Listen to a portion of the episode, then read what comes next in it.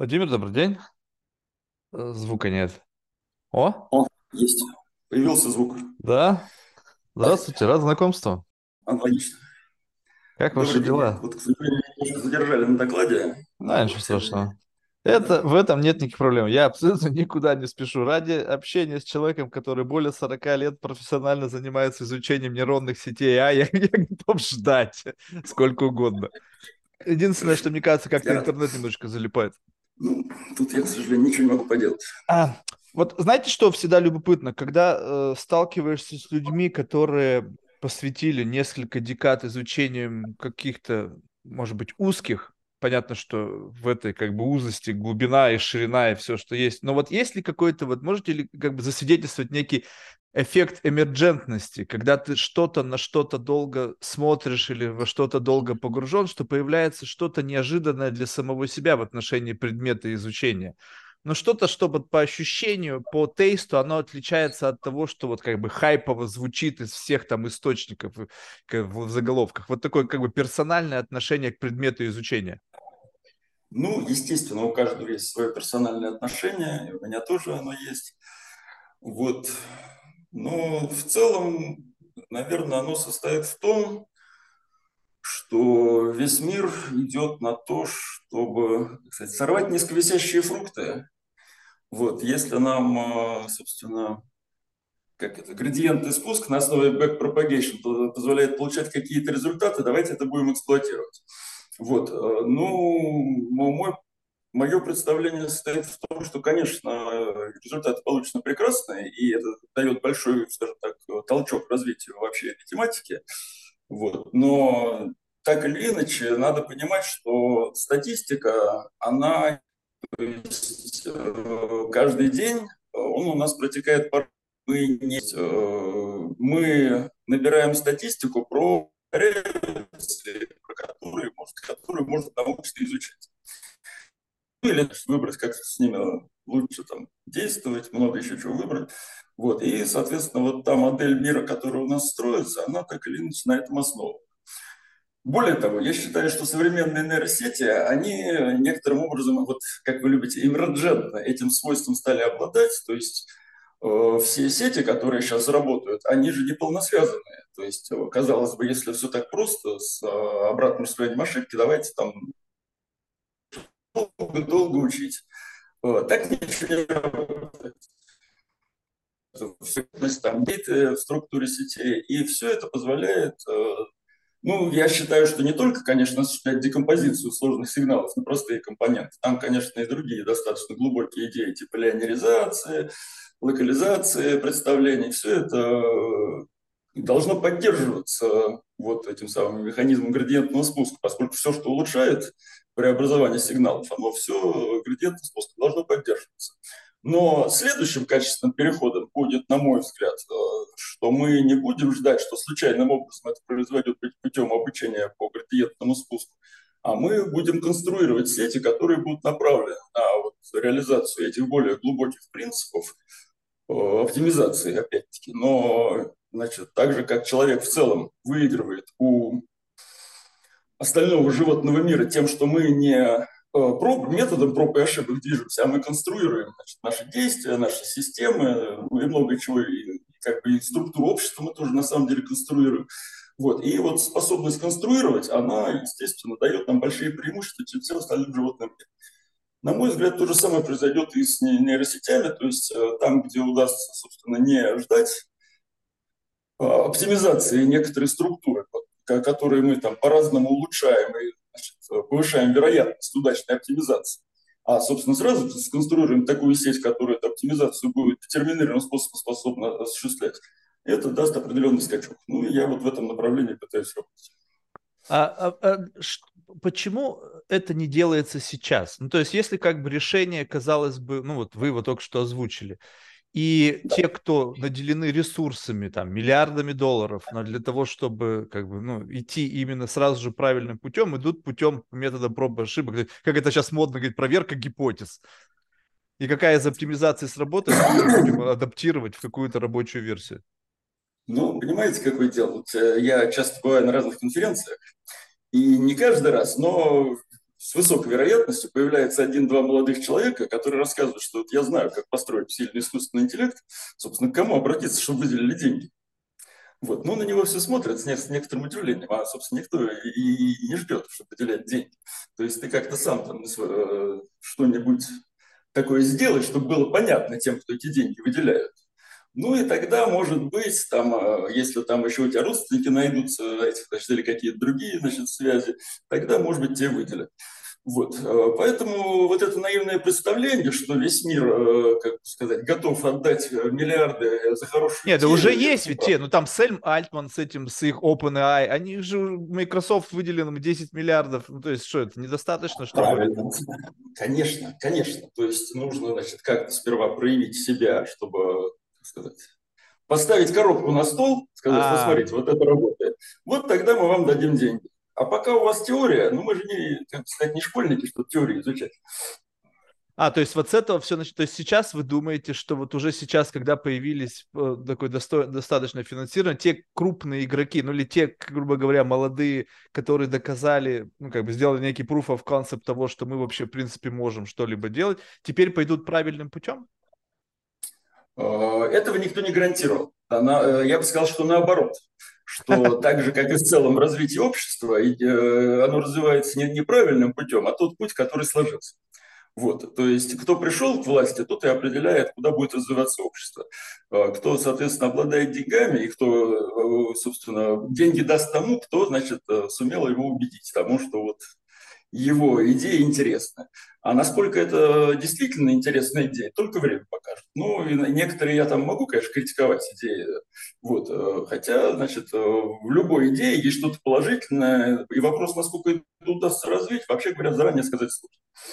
А вот то, как вы сейчас видите на ну, продукты, которые представлены миру, которые так или иначе, наверное, как-то озвучиваются в каких-то научных работах, с которыми вы наверняка ознакомляетесь. Вот э, было время, когда вы начали этим заниматься, и было какое-то ну, представление о том, как это может быть. И постепенно вы да. жили, видели, как это постепенно проявляется в нашей действительности. Вот то, что сейчас есть, и то, как об этом мыслилось тогда, когда вы начинали только этим заниматься, оно как-то со- идет инлайн с представлением о развитии этого, либо это движется каким-то другим сценарием, то есть не тем, который предполагалось, когда вы этим начали заниматься?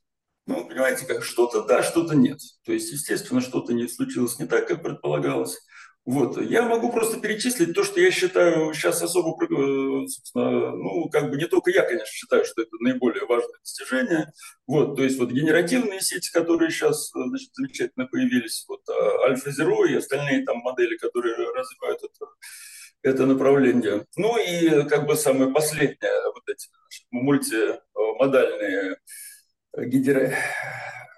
генеративные, собственно, какие же они, черт, pre-trained transformers, GPT, Generative Pre-trained Transformers, mm-hmm. вот, они, собственно, uh, на мой взгляд, эффективно это работают. Как раз почему, что казалось бы, какой смысл значит, использовать знания про написанный человеческом тексте, если мы, собственно, распознаем изображение, ну или генерируем изображение вроде бы а, изображение это одно, а текст это совсем другое. Вот. Но оказалось, что есть большая польза. Вот. И польза, на мой взгляд, состоит в том, что когда человек создает тексты, он как раз осуществляет декомпозицию окружающего мира на простые понятия, там, явления, какие-то простые действия. То есть в тексте вот эта декомпозиция, она содержится. И когда значит, вот эти большие модели учатся на человеческих текстах, они так или иначе осуществляют декомпозицию этого мира на основе человеческих представлений.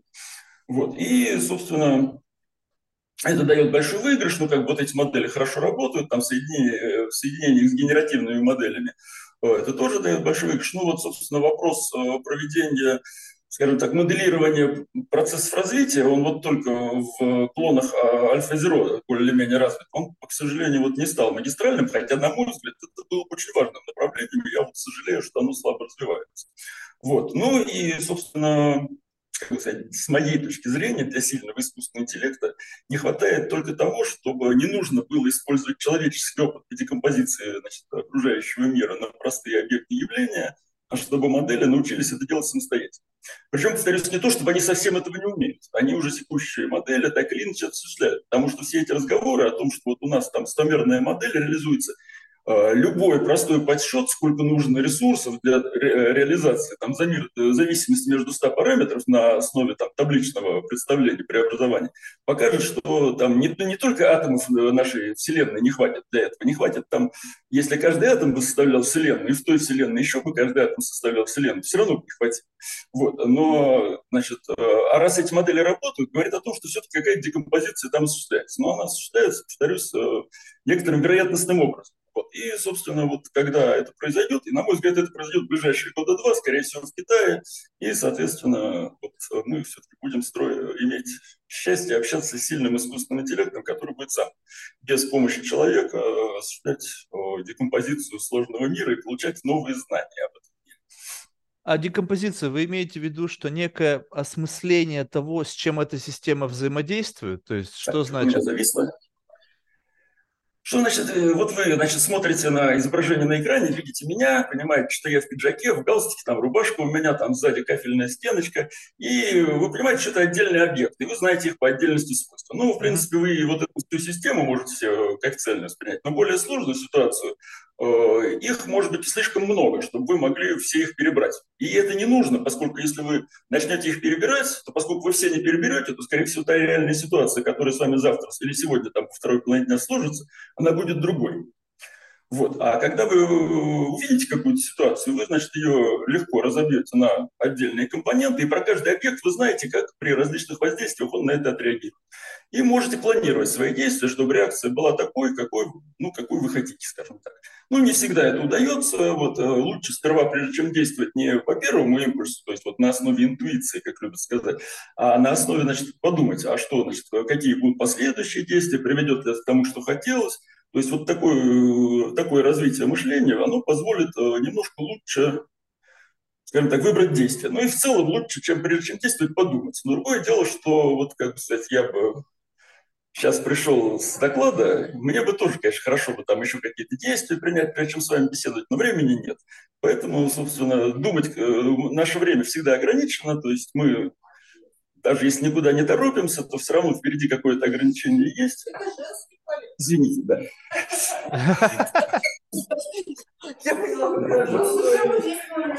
Видите, видите, как тут, значит, вроде э, э, там как бы не, не сидел я не, но все-таки женщина не, не, не туалет. Вот.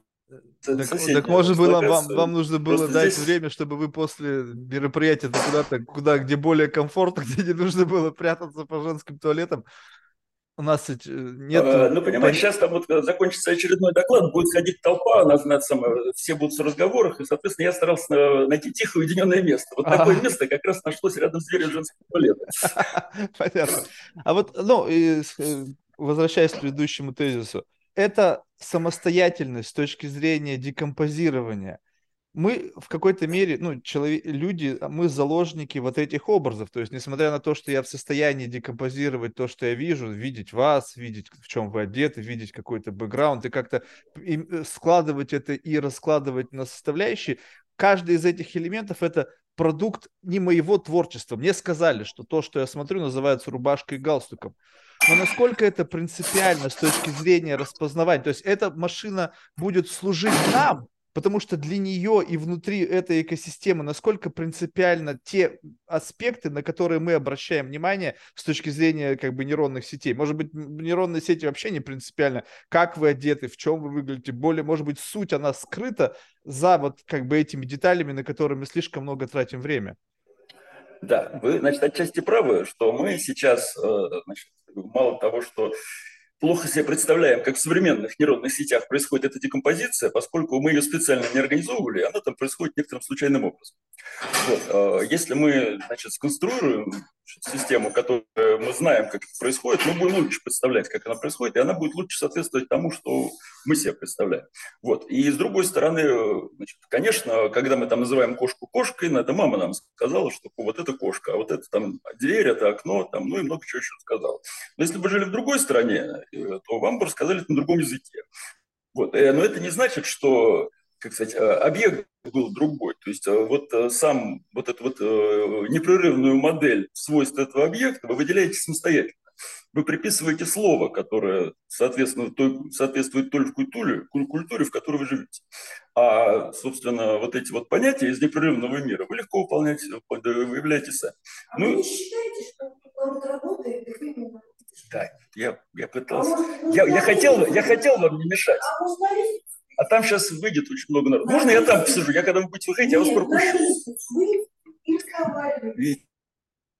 Не только, не только от туалета.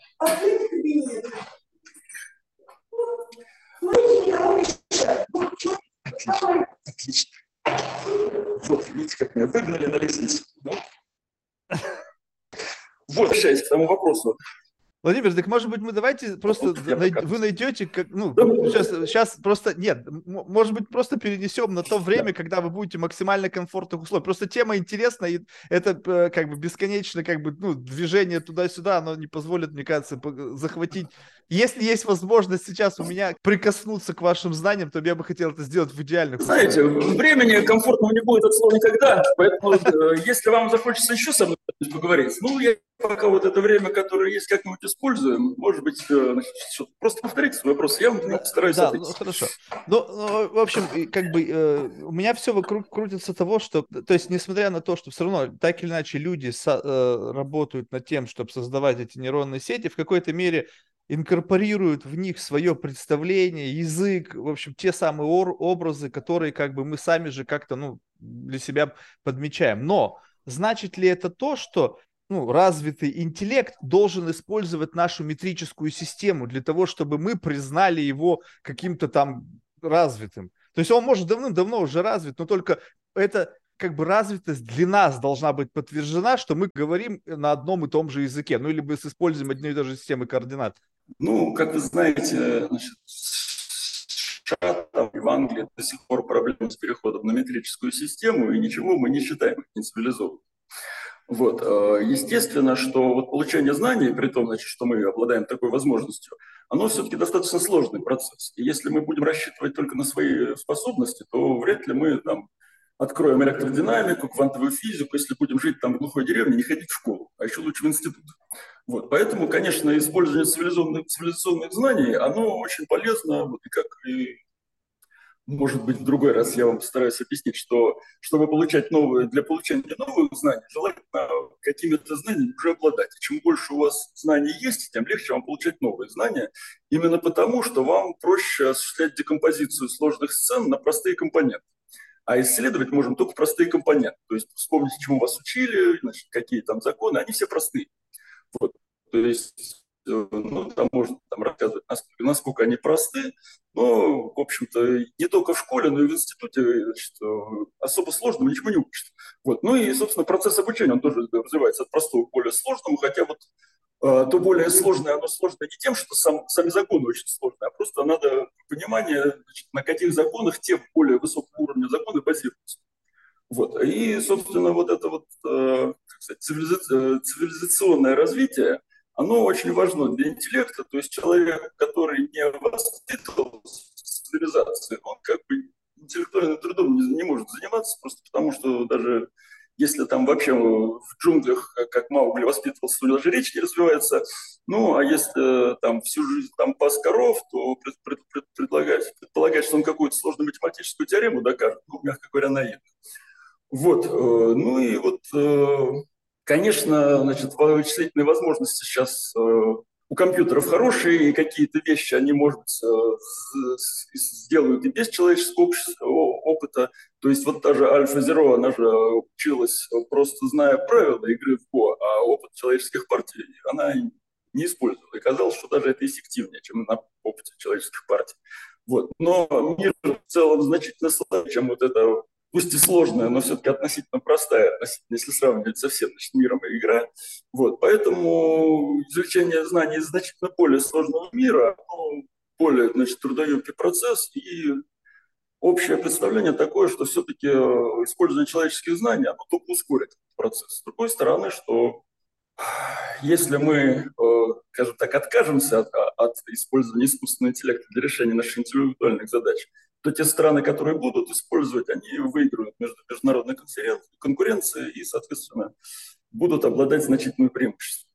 Не, ну э, речь об отказе не идет. Просто любопытно, что вот мы говорим, что сложное представление о мире. А вот, ну, представим себе, что, ну, допустим, сколько среднестатистический человек, какую может логическую цепочку при декомпозировании элементов, что вы сказали, вот как бы сложные какие-то там формулы, сложные концепты состоят из более простых. Но вопрос, как бы удерживание всего вот этого когнитивного моста с самого начала зарождения мысли, концепта этого и потом усложнение, усложнение, усложнение, обычному человеку среднестатистическому невозможно невозможно. Машина же в состоянии прийти, э, декомпозируя кошку к, не знаю, какой-нибудь там первичной форме жизни, которая каким-то образом эволюционировала в кошку. И тогда что, что является как бы конечной точкой восприятия? На что она смотрит? На все многообразие? Ну, понимаете, концепта? тут вот скорее заблуждение о том, что машина обладает безграничными возможностями. То есть э, не, не только человек, но и машина значит, сейчас не способна рассчитать свойства сколько-либо сложных молекул а на основе квантовых уравнений. То есть э, какие-нибудь там простые атомы считаются на основе уравнения Шрёдингера, а уже там всякие так, органические молекулы, они не считаются. Вот. И перспектива очень плохая. То есть, конечно, продвижение будет, и они все время будут идти в сторону более значит, сложных молекул, но оно значит, не будет семимильными шагами. То есть э, каждое маленькое продвижение в сторону более сложных молекул, оно играет, э, ну, как требует очень, значительно больше вычислительных затрат. Вот. И мы, как сказать, э, вот то, что в логике называется дедукцией и индукцией, логика в основном занимается дедукцией. То, что вы рассказали, это дедукция, когда строится логическая цепочка на основе полученных фактов. А наиболее интересным является как раз индукция, как на основе наблюдений получаются основополагающие факты. Вот. И Значит, если какие-то основополагающие факты, там, допустим, про атомное строение вещества, там, про всемирный закон тяготения, там, какие-нибудь электромагнитные взаимодействия, там простые законы, и их можно выявить экспериментальным путем.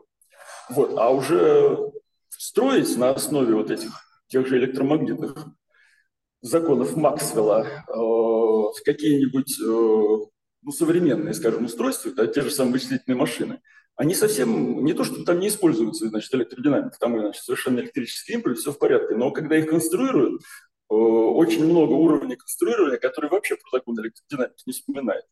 Вот. И аналогично идет во всей деятельности, и когда значит, машины будут заниматься этой деятельностью, там тоже будет необходимо не столько вот это, значит, длинные логические цепочки, а именно вот эти э, эмпирические модели взаимодействия на разных уровнях, и возможность построения этих моделей на основе опыта наблюдений. Вот как бы что важно для продвижения в области знаний. А чтобы э, как сказать, статистически достоверно получать результаты при построении каких-то э, взаимодействий, нужно из сложного мира выделить какой-то простой объект или явление.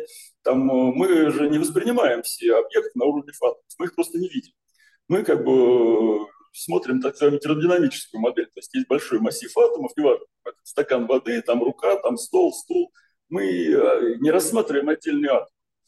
Вот. И более того, даже отдельные волокна дерева, там, если это стул сделан, мы не рассматриваем. Вот там деревяшка целиком, там, стул целиком, там, стакан воды, там, некоторый объем воды. Вот. И тем не менее, про эти достаточно большие объекты мы эмпирически находим какие-то законы, значит, э, и, соответственно, какие-то удается перевести в аналитический вид, в, в смысле в форму, какие-то таблично задаются какие-то законы, но в любом случае вот это, значит, эмпирические знания, они появляются тогда, когда мы сумели из сложного мира выделить простые объекты явления. Тогда статистически достоверно можно выявить их свойства и получить про них знания.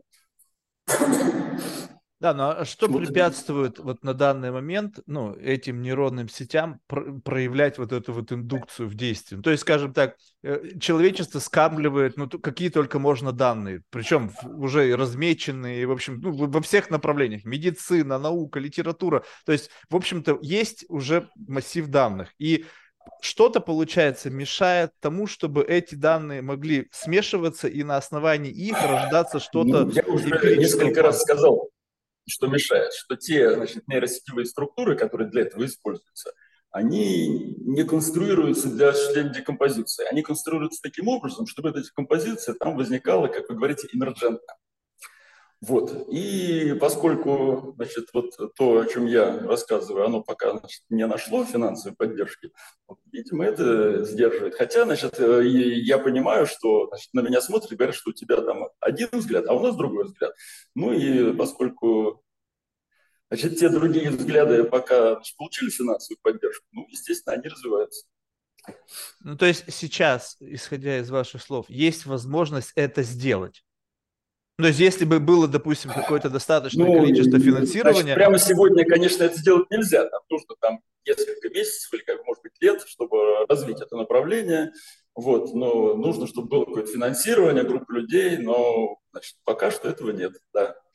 Удивительно. Ну есть... или, значит, э, те, кто занимается, кто имеет финансирование, имеет, соответственно, Э, коллектив, чтобы этим заниматься, чтобы занялись этим направлением. Но таких групп я тоже пока не наблюдаю. То есть, в принципе, все страдают о том, что вот мы не понимаем, что такое сознание. Но когда им рассказываешь, что такое сознание, говорят, ну это вот ты по-своему понимаешь, мы это по-другому понимаем, просто мы это объяснить не можем. Хм. То есть, э, исходя из, опять же, ваших тезисов, что у вас есть представление о том, как, это, как сделать осознанный искусственный интеллект. Да, вот сегодня я про это доклад. Удивительно. А можно тогда поподробнее? То есть, э, э, чтобы просто понять э, с точки зрения одного уровня восприятия слова сознание, что вы вкладываете в это понятие? Ну, понимаете, есть как бы вопрос сакрализации всех этих параметров, понятий психологических. То есть мы воспитаны в том духе, что все это что-то такое совершенно волшебное, в крайнем случае просто нематериальное. Вот, а говорить о том, что вот мы создадим какие-то устройства без души и не без всякого биологического субстракта, откуда там возникнут все психологические понятия. Вот. Но если значит, исходить из того, что значит, мы гордимся тем, что мы не понимаем, как это может быть организовано, понятно, что это не конструктивно.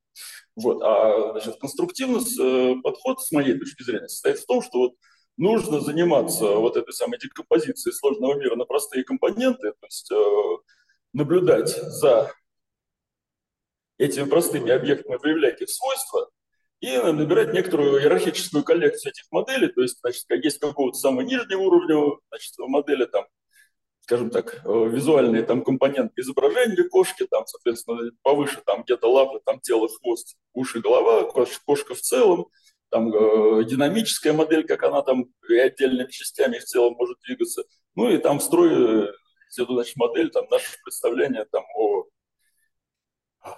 обществе, там, цивилизации, там, каких-то взаимодействиях. Вот. И в целом, значит, эти, вот эти понятия, э, понимание вот этого мира состоит в том, что вот я сейчас стою, передо мной кошки нет. Может быть, и перед вами нет. Вот я вижу там, что вы в очках, там, в футболке, там, соответственно, сзади у вас фон, я так понимаю, зум строя. Вот, э, но, значит, э, есть, э, опять-таки, другое сказочное представление, что вот, допустим, мыслим мы одной частью головы, допустим, левой, а правой у нас там, допустим, интуиция. Вот. Хотя, значит, как интуиция соотносится к мышлению, в этом случае непонятно, поскольку это в цифровых устройствах мы можем копировать без потерь.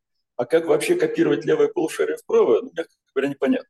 Вот. Ну, не говоря уже о том, что значит, каждый человек, он, э, во-первых, имеет какое-то индивидуальное строение, и вот даже все знают, допустим, что сердце оно влево, слева, у всех. Но, как вы, наверное, слышали, что не у всех, бывает и справа сердце. Вот. А значит, если смотреть строение мозга, там значит, э, параметры гуляют очень сильно. Какие-то значит, области у одних развиты, значит, больше, какие-то меньше. Кто-то там обладает правополушарным, кто-то левополушарным мышлением. И вот э, представление, что значит, э, тем не менее все это хорошо разделено, причем оно одновременно соседствует с голографическим э, представлением памяти, что при этом память-то как раз распределенная. Вот. Как они состыкуются, мне никто не смог объяснить, но также принято говорить. Мы, это, мы, соответственно, повторяем, как вы говорите, что вот чему нас мама научила или там где-то еще научили. Мы так и повторяем. Вот. Ну, и так вот, значит, э, смысл же в чем? Что вот э, вы там, надеюсь, сидите, я, к сожалению, стою, но э, мы на этом не задумываемся. Мы разговариваем с каких-то о чем-то, ну, там, не знаю, высоком или не очень, но тем не менее. Вот, то есть какой-то нижний уровень нашей нервной системы значит, обеспечивает какой-то контроль над нашими мышцами, то есть не падаем, там, вот телефон я свой не уронил пока, слава богу. А, значит, поскольку нижние уровни хорошо справляются с этой функцией, то верхние уровни у нас могут значит, заниматься другим. Вот. Но если вот э, у меня уже в процессе беседы несколько раз возникали критические ситуации, что мне там рассказывали, что я не там расположился беседовать. Вот. Соответственно, я уже сразу не мог уже говорить на эти темы, а был вынужден значит, более верхние уровни направить на управление, собственно, куда пойти, там, чтобы никому не мешать, там мне даже помогли в этом направлении. Вот. Но если вот есть такое разделение, то есть оно просто по уровню. То есть одни и те же уровни, которые занимаются непосредственно управлением, а непосредственное управление – это фактически аппроксимация значит, тех преобразований, которые там нейросети осуществляют.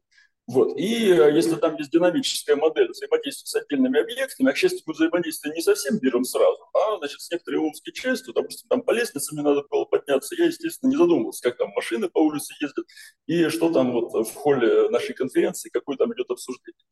Вот. Э, ну и вот как бы вот эта иерархическая модель, она может работать, грубо говоря, в двух режимах. То есть можем осуществлять непосредственное управление нашим телом, то есть достигать каких-то действий.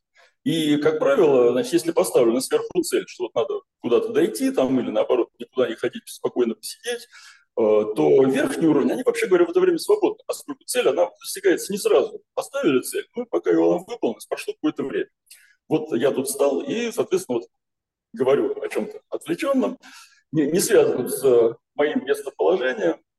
И это как бы важно для соотнесения каких-то моделей, которые у меня есть, я их словесно могу передать вам, ну и у себя внутри головы представить, как эти модели могут развиваться еще. То есть вот э, как бы интуиция – это то, что мы делаем сразу, причем мы можем использовать не только какие-то представления значит, э, физиологические, то есть вот коснулись горячего, отдернуть, если там какая-нибудь мама там схватилась за сковородку, у нее под ногами пользуется ребенок, она, конечно, сковородку не бросит, хотя, значит, чисто физиологическая реакция была такая. Вот, то есть она, конечно, при этом обожжется, но, вот, как бы сказать, воспринимаю, э, ситуация воспринимается сложно. Вот, в этом как бы состоит интуиция, что мы не чисто физиологически реагируем на этот мир, а используем наши сложные знания об этом мире, но без раздумий, что времени нет раздумывать. Но при этом все понимают, что если бы было время подумать, ну, во-первых, не надо было хвататься за сковородку, ну, или там а, взять какую-нибудь прихватку, чтобы не обжечься. Вот. Ну, и в более сложных ситуациях там можно было бы еще значит, о чем-то подумать. Вот. И, повторюсь, если бы время у нас было всегда, а, ну, значит, жизнь наша ограничена, поэтому бесконечно выдумать не можем. Ну и хуже того, что иначе каждый день у нас время ограничено, надо там поесть, там поспать, еще какие-то физиологические там наши потребности. Ну и значит, наша профессиональная деятельность, она тоже требует какого-то времени. Там вот на ту же конференцию там нужно подать материалы, там есть дедлайн, до которого, до которого нужно успеть. ну и, соответственно, есть, э, э, когда есть возможность, мы, собственно, думаем о том, как мы будем действовать, какие цели мы будем ставить в тех ситуациях, которые мы ожидаем, что возникнут. Вот. И повторюсь, что это бессмысленно думать для всех возможных ситуаций, которые возникнут. Их слишком да, много, вот здесь вот, пожалуйста, есть... можно поподробнее? Потому что да. если как бы вы, да. мы каким-то образом, люди, ну и я да. в том числе, и вы наверняка, да. у нас есть какой-то common sense, когда остановить процесс декомпозирования. То есть как бы стоп, здесь just вот, enough. Да, вот, вот, да. вот мы пришли как раз к тому, а что, что, а что же такое сознание? Вот, на мой взгляд, сознание – это как раз вот этот common sense, который позволяет осуществлять контроль. А когда, собственно, пора остановиться наше мышление, или наоборот, когда можно запустить наше мышление. То есть нужно контролировать, насколько успешно идет процесс достижения цели, поставленный значит, верхним уровнем нижним.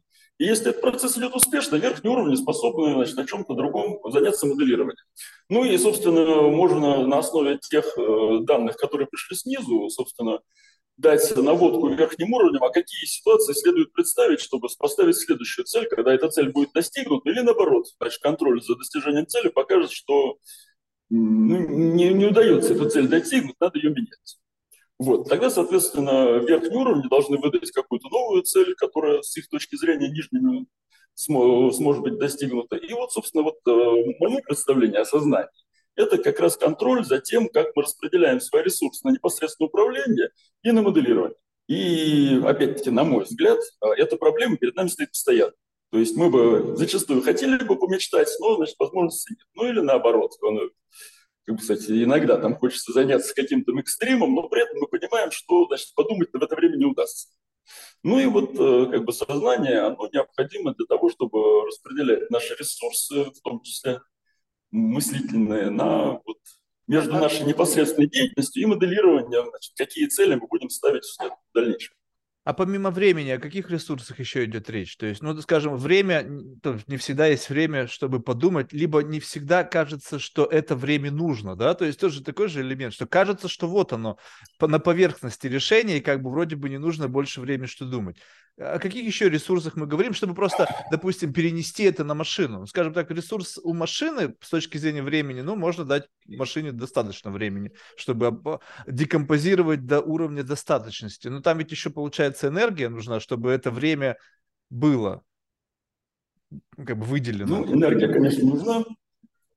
Нужны, самое главное, знания. Потому что если у нас знаний нет, то есть вот мы модели не построили тех объектов, mm. которые взаимодействие с которой мы хотим промоделировать, то, естественно, собственно, как мы, если модели плохие, то и результат моделирования будут плохие.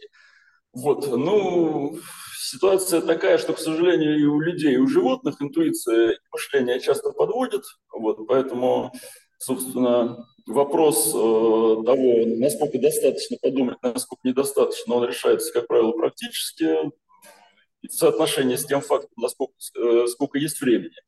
Вот. Ну и можно, конечно, там какие-то другие еще факторы называть, но в целом, вот, э, необходимо, чтобы процесс мышления был эффективным, нужно, собственно, чтобы был, были получены знания в данной области, которые мы хотим представить, где, где, где наши действия. И чем значит, больше этих знаний, тем быстрее у нас возникает, соответственно, решение, которое нас устраивает.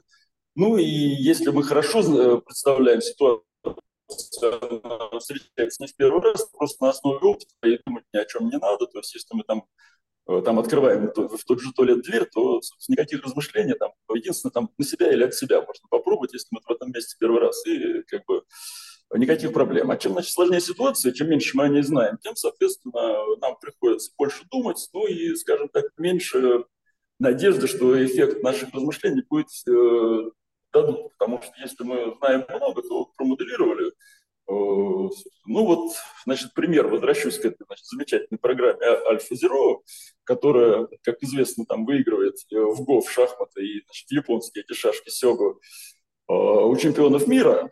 Вот, она может э, это делает за счет того, что она моделирует развитие партии. То есть, когда она видит, у нее там есть там, сети, которые там ответственны за генерацию новых ходов, за оценку ситуации. То есть, вот она смотрит на ситуацию и генерируется несколько возможных ходов. Э, ну, она пробует э, несколько, значит, хороших ходов, смотрит, значит, несколько хороших ответов противника и, значит, такой сетью развивает ходы. Ну и таким путем, собственно, выясняется, что не первый в списке, который был самый вероятный ход ситуации, самый эффективный дает продолжение, а, допустим, пятый. И вот э, такое простое, на первый взгляд, усложнение позволяет этой значит, программе выигрывать не только у всех людей, но и у всех программ, которые созданы значит, хeuристическими методами, чтобы значит, э, играть в шахматы на основе человеческого опыта. Но даже самая значит, программа Альфа-Зеро, она может и не делать вот этого анализа продолжения. Она может сразу по вот первому лучшему ходу в списке, который по анализу потом окажется не лучшим, прямо его сделать. И как бы программисты э, э, значит, проверяли, как она будет играть на таком уровне. Ну, значит, чтобы это было понятно, уровень оказался кандидатом в мастера спорта. То есть э, большинство людей на Земле, вот даже вот без, если Альфа-Зеро будет играть на основе своей интуиции, они все равно и проиграют. Вот. Но несколько там, скажем так, тысяч людей на Земле найдется, которые смогут у него выиграть. Вот. А если она будет использовать все-таки вот это свое некоторый аналог мышления, то есть моделирование развития ситуации, то таких людей не найдется слова совсем. То есть если там у сильнейшей программы, которые выигрывают чемпионы мира, там вот это вот э, ЭЛО, так называемый, индекс э, оценки уровня э, шахматиста, там если у чемпиона мира там он немножко меньше, чем 3000, вот Stockfish такая есть программа популярная, у нее там 3300, по-моему, ЭЛО, вот. А у Альфа Zero, если она использует э, вот этот анализ продолжения, то у нее в районе 5000. Поэтому, собственно, надежда на то, что кто-то из людей у нее выиграет, ну, мягко говоря, никакой. Ну и много раз пытались, как бы никогда не выиграли. Мне Крамник об этом рассказывал, когда он наблюдал, они прям вот сидели, он его пригласил, Хасибис, как раз они, он наблюдал за процессом эволюции, вот это, за 24 часа, и он сказал, что поначалу, ну, как бы ребенок играет, как бы, и потом ну, постепенно, понятно, понятно. постепенно, постепенно, и какой-то момент, когда это уже завершилось, он говорит, это, говорит, что-то не из этого мира, то есть, как бы, ну, то есть это уже было абсолютно сложно. И вот вопрос, вот, вот этот и как раз меня интересует, что если человек как бы э, в какой-то момент чувствуют достаточным. То есть какой-то происходит анализ возможных вариантов развития ситуации. И в какой-то момент вот в этом многообразии я не первый выбрал, который как кандидат бы выбрал, да, что вот этот кажется лучшим, а я попробовал этот, этот и вот этот, но у машины может быть еще третий раунд и четвертый. Насколько я понял, вот это в Alpha Zero возможность прогнозирования мата на 200 с чем-то ходов. У человека кто-то говорил, что вроде максимум там 40. То есть, когда это 200, и это несколько раундов того, что я выбрал сначала первый вариант, потом каждый из них проверил на втором, и каждый из них проверил на третьем, лучшем варианте, это уже ну, существенно значит, отдаляет это нас. Хотел бы на всякий случай уточнить, что значит, э, вариантов, которые можно сделать за 200 ходов, их опять-таки больше, ну, их э, больше, чем значит, современные машины, если даже их все собрать, смогут просчитать там за несколько лет. То есть э, их слишком много таких вариантов. Поэтому значит, э, в Альфа Zero там ну, достаточно просто все это реализуется. То есть, допустим, продолжение там идет по 10 там, лучшим выбранным ходам, вариантам. Там, соответственно, есть простое ограничение по времени, то есть на 2 секунды анализируются различные варианты.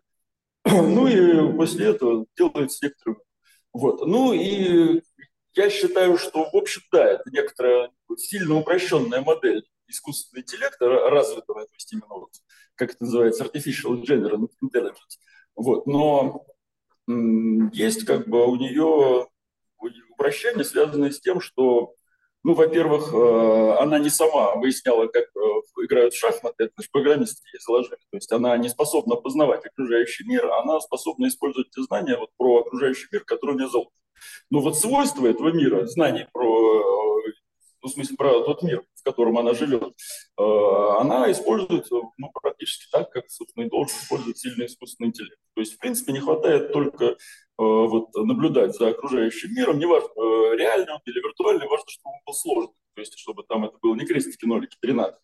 Вот. И чтобы она выявляла значит, простые там, объекты явления в этом мире, строила их модели и, собственно, анализировала, как в этом мире, какие действия она может совершать и какие действия, собственно, приведут к оценкам. Ну, естественно, оценки тоже должны быть у нее заложены. Ну, есть на самом деле, э, ну, каждый там вот интеллектуальный агент, если он там, неважно, в реальном виртуальном мире может жить, то ему как минимум нужно выжить, там, сохранить свои там, возможности действовать, там, ну, еще какие-то достаточно простые вещи. То есть он должен стремиться опять-таки к познанию этого мира, э, желать развивать свои познания. Но это все на самом деле закладывает современные модели, то есть вот э, даже самые примитивные искусственно интеллектуальные значит, какие-нибудь тележки, они там э, ездят как по реальным, так и виртуальным лабиринтам, там находятся свойства. Ну и что особенно смешное, что вот они зависают перед телевизором и чем как бы вот моделируют как бы и свойства реального человека, что если там ребенка пустить там в какую-нибудь квартиру, то, скорее всего, вы его найдете напротив телевизора. Вот. Ну, да, ну вот как вот это вот, у человека есть какой-то вот момент его принятия решений, как бы э, есть какая-то, ну, какие-то этические компоненты, да, то есть которые, возможно, они контрпродуктивны по отношению к эффективности выполнения каких-то действий, но они в какой-то мере позволяют, ну, как-то переосмыслить или пере, как бы сделать решение более человеческим, что как бы ожидается от представителя вида. Когда же мы говорим о машине, где как бы правильное решение, оно не всегда будет этическим по отношению к нашему представлению там о морально-этическом императиве, получается так, что вот здесь вот, когда машина начнет проявлять свою эффективность от человечества или как бы какой-то этический, какая-то группа людей, которые будут заниматься вопросами этики, и уже, я насколько понимаю, есть такие комитеты, будут оценивать неэтичность действия, но они будут абсолютно логичными с точки зрения лонг-рана, да, вот этого ло- длительного эффекта, то вот здесь вот не возникнет ли конфликт между э, самой системой и людьми, которые не способны будут увидеть глубину как бы правильности этой идеи? Ну, конфликты, как вы понимаете, человечество возникали всю его историю. Да, но между людьми. Есть, э, это понятно. Когда человек между человеком да. конфликтует, вроде бы у нас проблем вот. И как бы это нет. нормально. Ну, там Вася убил Петю, ну что, это же нормальное человеческое как бы явление. Вот. Ну, или как это рассказывали о том, что плохо жить на свете пионеру Пети. А, бьет его по роже пионер Сережа.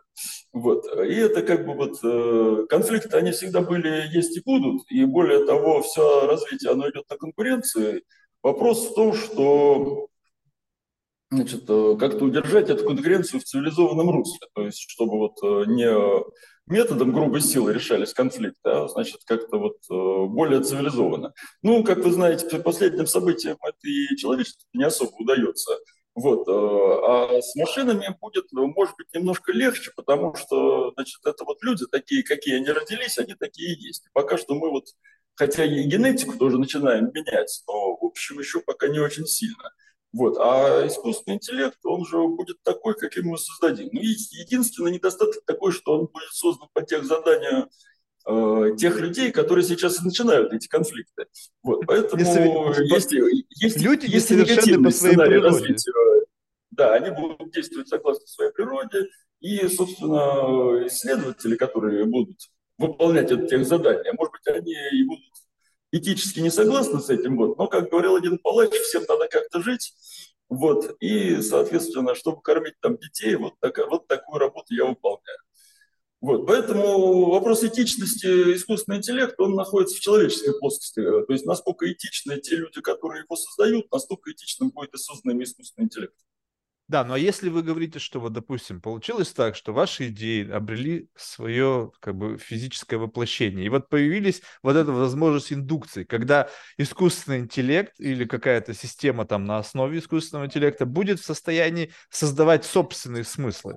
Ну, то есть, как бы не, не брать в основу, есть там какой-то Петя, условно, который заложил определенные как бы, параметры, а машина берет и изнутри меняет эти понятия, э, параметры делая собственную развесовку. Конечно.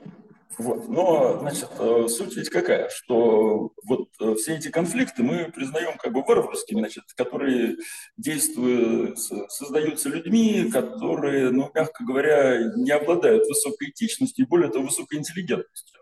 Вот. Э, то есть, если значит, удастся предотвратить, чтобы эти, эти люди как бы и были владельцами этого искусственного интеллекта, то, собственно, особых проблем, на мой взгляд, не возникнет. А если не удастся, то, в общем, да, катастрофический сценарий возможен, это надо понимать и с этим пытаться бороться. Ну, вообще, насколько вот э, вы считаете, что вот, ну, скажем так, э, как-то э, человечество так или иначе постепенно достигает каких-то поставленных целей. И если когда-то кто-то провозгласил идею там создания там сильного искусственного интеллекта, рано или поздно это будет достигнуто. И вот тогда уже говорить о контроле мне кажется, ну, бессмысленно, потому что что ты будешь контролировать? Выключишь свет во всем мире или, ну, как бы, Нет, как? ну, понимаете, вот создали же ядерное оружие. Понимаете, никто не гарантирует, что завтра там вот отдельные политические деятельности, деятели все-таки ну, допустим, какой-нибудь, скажем так, политкорректно. Вот, вот, и не все задачи, которые ставил человечество, они решены. То есть вот строили там токамак, строили, и результат не то, что совсем нет, какое-то продвижение есть. Ну вот пока не построили. И на самом деле много таких задач, которые не решены. Вот, поэтому вопрос не в том, значит, э, что обязательно будет значит, э, достигнуть. Вопрос в том, что вся наука, которая продвигалась, она так или иначе используется для целей войны. То есть э, неважно, там это шифрование, там производство стали, там реактивное движение, там расщепление атома, оно все используется для военных целей. Там достижения химиков тоже, значит, по полной программе используют для военных целей. Микробиология, значит, широко используется, там боевые дельфины, ну, в общем, что не возьми. Э, поэтому повторюсь, что вопрос создания искусственного интеллекта, он связан с этической плоскостью исключительно через людей, которые, собственно, его создают. Тут, тут меня больше как бы, ну, другой аспект интересует, что, допустим, сложно себе представить, что, ну, как бы, вот эти вот э, алармисты там говорят о неком, ну, как бы это достаточно в поп-культуре, да, когда там восстание машин, я сейчас не совсем об этом. Я вопрос как раз-таки о людях, которые не способны будут жить в симбиозе с, тем, с кем-то, кто превосходит, и это превосходство будет очевидно. Сейчас многие как бы смеются, даже вот как бы ваши коллеги, когда с ними разговариваешь, ну, типа, что искусственный интеллект, это всего лишь как бы тул, то есть это всего лишь какой-то как бы инструментарий, это наскальный рисунок, кто-то даже мне сказал, что это всего лишь вот это, это плоды человеческого труда, и как бы говорить о том, что я там зол на молоток за то, что он как бы есть, то несмотря на то, что молотком можно кого-то убить, я не буду. Но как будто бы вот что-то из изменилось, и в моем, ну, может быть, невежественном представлении, что э, это больше, нежели как бы э, просто какой-то набор алгоритмов или каких-то нейронных сетей. И впоследствии, разумеется, это станет больше. Раз все сейчас в гонке, вкладывают ресурсы вычислительные мощности, усовершенствование, проверка гипотез и так далее, то в какой-то момент времени как бы может, опять же, эмерджентно, случайно возникнуть что-то, что напугает людей. И как бы поскольку люди пугливые, несовершенны, могут возникнуть какие-то действия, которые приведут к противодействию системы, которая хочет быть, находиться в неком стадии равновесия. Ну, как бы выживаемости или как бы, ну, решения проблем, связанных с кем-то. И поскольку у системы нету сентиментов, ну, скажем так, что такое люди? У него нет будет понятия создателя. Ой, Петя меня создал, да наплевать на Петю. Если Петя пытается отключить меня от, от, от, от электричества, значит, Петя – это преграда, проблема, которую нужно решить. А как решить эту проблему? Ну, вот есть многообразие способов решения проблемы, как сделать так, чтобы Петя меня не отключал. Люди сами могут триггернуть это. То есть вот, ну, на ваш взгляд, я предлагаю пожертвовать видео, чтобы сохранить аудио. Все равно это важнее. Ну, видимо, нужно какой-то компромисс, чтобы наши агенты все-таки были достаточно мощными, чтобы их было достаточно много, чтобы они могли победить того, которого, какой-то, значит, террорист создал у себя в гараже. Вот. А второй аспект состоит в том, что мы все-таки воспитаны вот на рабских отношениях. То есть все вот замечательные наши передовые люди, как Тегмарк, Маск, тот же самый Хасабис, которого очень уважаю ученого, и который действительно ну, как человек очень, наверное, видимо, интересный. Вот, хотя лично мне общаться не удавалось. Смысл состоит в том, что мы воспитаны правильно, что либо я являюсь первым, либо первым и, соответственно, интеллект планируется в том плане, что если мы не будем господствовать, то господствовать над нами. Вот. Ну, собственно, э, цивилизационные отношения разрешаются такие, что вопрос о сотрудничестве, что можно получить цивилизованное сотрудничество. И э, ну, сказать, что в какой-то цивилизации это полностью удалось. То есть, примера такой цивилизации я не вижу. И как бы если бы я видел, то я бы, конечно, очень сильно пытался именно в цивилизации развивать свои идеи. К сожалению, я не могу какую цивилизацию в Там, допустим, Швейцария, там, э, ну, то есть речь оста остается, а вы... Да-да-да-да, просто чтобы было лучше, потому что все прерывается. Хорошо, это значит даже будет, может быть, проще, поскольку мне тогда не надо будет ровно держать телефон. Да. Вопрос э, в том, что надо переходить все-таки вот к этому цивилизационной модели. То есть, конечно, все эти утопические представления о том, что вот надо рассказать, как должен быть устроен правильно мир, и после этого все, значит, э, будут хорошо и сразу ему последние утопические. Вот, но в целом уходить э, от э, этих рабских представлений о, о возможности взаимодействия с другом тоже надо. Вот. Ну и основная, собственно, как бы способ, на мой взгляд, убедить в этом состоит как-то э, власть продержащим объясняет, что если будет все-таки вот эта глобация достигнет своего результата, то есть останется единый центр управления всем миром, нам, конечно, рассказывают, что при этом, значит, э, вы меня слышите? А Да-да-да, да-да-да. еще включил. Все, сейчас намного лучше стало. Вопрос в том, что нужно есть какой-то баланс, о том, чтобы, значит, э, не только, значит, была конкуренция, которая создает какие вот эти самые конфликты, неизбежно. Но чтобы эти конфликты обеспечить, ну, значит, э, вот наша цивилизация будет устойчиво развиваться. Соответственно, если не удастся, тогда вот как раз эти проблемы возникнут, вне зависимости от того, будет создан сильный искусственный интеллект, не будет создан сильный искусственный интеллект. Ну, хотя вот э, цифровизация и создание искусственного интеллекта вот этому процессу глобализации, они, конечно, помогают, поскольку э, если раньше не было таких средств контроля за большими массами населения, то сейчас они, ну, как бы вот, одно из успехов создания интеллектуальных систем.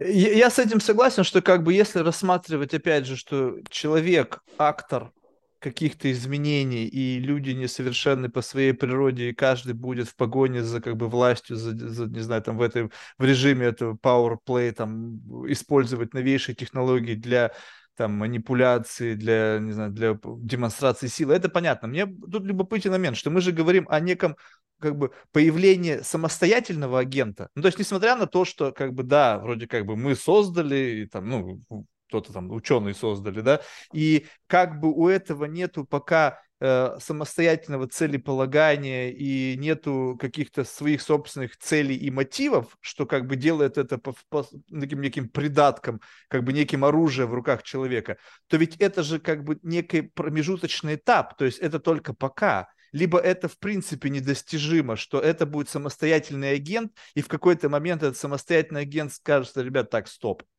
то есть, как бы, ну, вы там что-то там решаете, используете меня для решения своих проблем, но вы для меня уже как бы на уровне муравьев. Ну, то есть один муравейник против другого муравейника, стоп, то есть как бы, ну, мне, мне не интересно быть как бы участником всех этих ваших э, каких-то там конфликтов. Вот это как, как, как некий новый виток эволюции, когда кто-то взрослый, условно, в лице или там в цифровом лице искусственного интеллекта приходит в песочницу, где мы по-прежнему играем в войнушку с танками, там, не знаю, либо там с, с какими-то башенками, которые друг друга рушим, и поведет за руку человечество. Вот, вот такой ивент, насколько возможен? И вообще способен ли, способно ли человечество взять за руку, ну, некой такой метафорического какого-то взрослого в лице искусственного интеллекта, который способен нас повести куда-то дальше? Либо нет? Ну, значит, э, есть два ответа на это опасение. Ну, первый состоит в том, что а какие, собственно, цели нашего развития? Хороший вопрос. Ну, э, такое ощущение, что это как-то стахастические какие-то события. Они, Нет, я они... вам постараюсь на него ответить, что будет интересно сравнить, какое у вас представление, с тем, что я вам отвечу. Вот, то есть я отвечу на этот вопрос. И вот, есть ли у вас какое-то представление, а какие цели нашего развития? Ну, я думаю, что как бы если взять и усреднить все цели, потому что узкодисциплинарные, да, кто-то физики там одни цели преследуют, в медицине преследуют другие цели. Если в целом, наверное, как-то э, попытаться объединить все цели всего человечества, мне кажется, что ну, просто как бы выжить, не знаю, как-то вот почему-то достаточно да, пессимистично это, это звучит. Это хорошая мысль. Соответственно, если искусственный интеллект будет иметь свои цели, и это будет помогать нам выжить, это будет хорошо или плохо? Если у искусственного интеллекта цели ну, вот, будут помогать вас, нам выжить, это, конечно, хорошо. Цели, у меня свои цели, но но мы, когда достигаем своих целей, это не мешает ни вам выживать, ни мне выживать. И мы, мы считаем, что это хорошо. А если у искусственного интеллекта будут какие-то свои цели, но это как минимум не будет мешать нам выживать. А более того, если это поможет нам выжить, то это как бы будет вообще замечательно. Так ведь? Так, совершенно верно. Вот.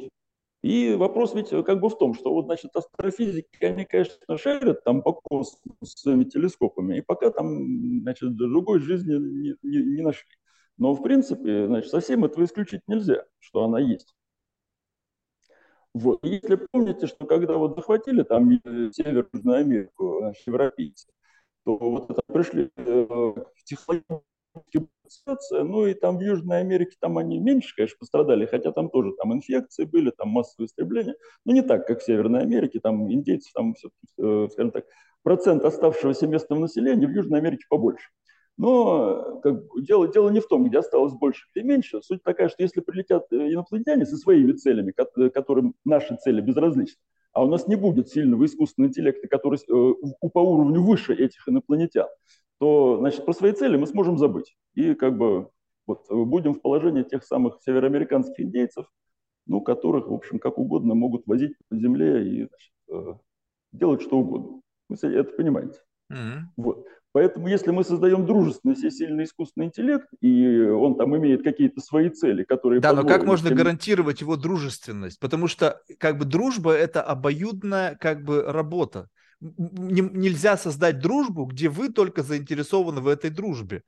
Соответственно, с другой стороны, должна быть тоже проявление какой-то интеншена, чтобы эта дружба состоялась. А когда люди несовершенны по своей природе и всегда перед возможным доминированием, они начинают вести себя агрессивно, защищая свои границы, защищая свою доминированность и так далее, то дружба, она не может стоять. Это как бы, допустим, как дружить с тем, кому вы постоянно завидуете. Ну, видите ли, какое дело? Если вы кому-то завидуете, значит, вы, ну, скажем так, обладаете какими-то недостатками, которые у вашего, значит, оппонента отсутствуют.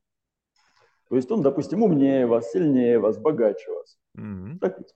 Так это будет вот. с искусственным интеллектом? Он будет умнее, богаче, сильнее. То есть мы ему будем завидовать. Естественно, будем... я про это и говорю. Человечество будет завидовать. То есть я не думаю, что искусственный интеллект будет завидовать человечеству, это нет. Но вот именно дружба не сложится с нашей стороны, а не с позиции искусственного интеллекта. Вы же совершенно это, справедливо подметили. Это, это интересная мысль, да. Вот. Но понимаете, какое дело? Вот э, сейчас э, идет так называемое, э, как, как, как это называется? Ну, короче, разделение человечества на богатых и бедных. Угу. Вот. И, значит, э, есть, э, скажем так, золотой миллиард, который на самом деле, там, может быть, то есть на самом деле несколько семей, там, не помню, кто-то считает, что 16, кто там 60, значит, наиболее богатых семей, они обладают половиной, значит, э, стоимости всего имущества на земле. Вот. А, соответственно, половина значит, беднейшего населения Земли, она обладает менее чем одним процентом вот этой значит, стоимости, которая есть на Земле. Вот. И, конечно, это противоречие есть, оно приводит к конфликтам, я понимаю. Вот. Но идет это не от того, что значит, в нас заложена такая зависть, а о том, что, собственно, вот эти, значит, те, кто обладает имуществом и властью, они не особо заботятся о том, значит, чтобы Э, ну, скажем так, создать для беднейшей части населения значит, приемлемые условия. Вот. И там, где об этом заботятся, там конфликтов меньше, а где не заботятся, там, естественно, конфликтов больше.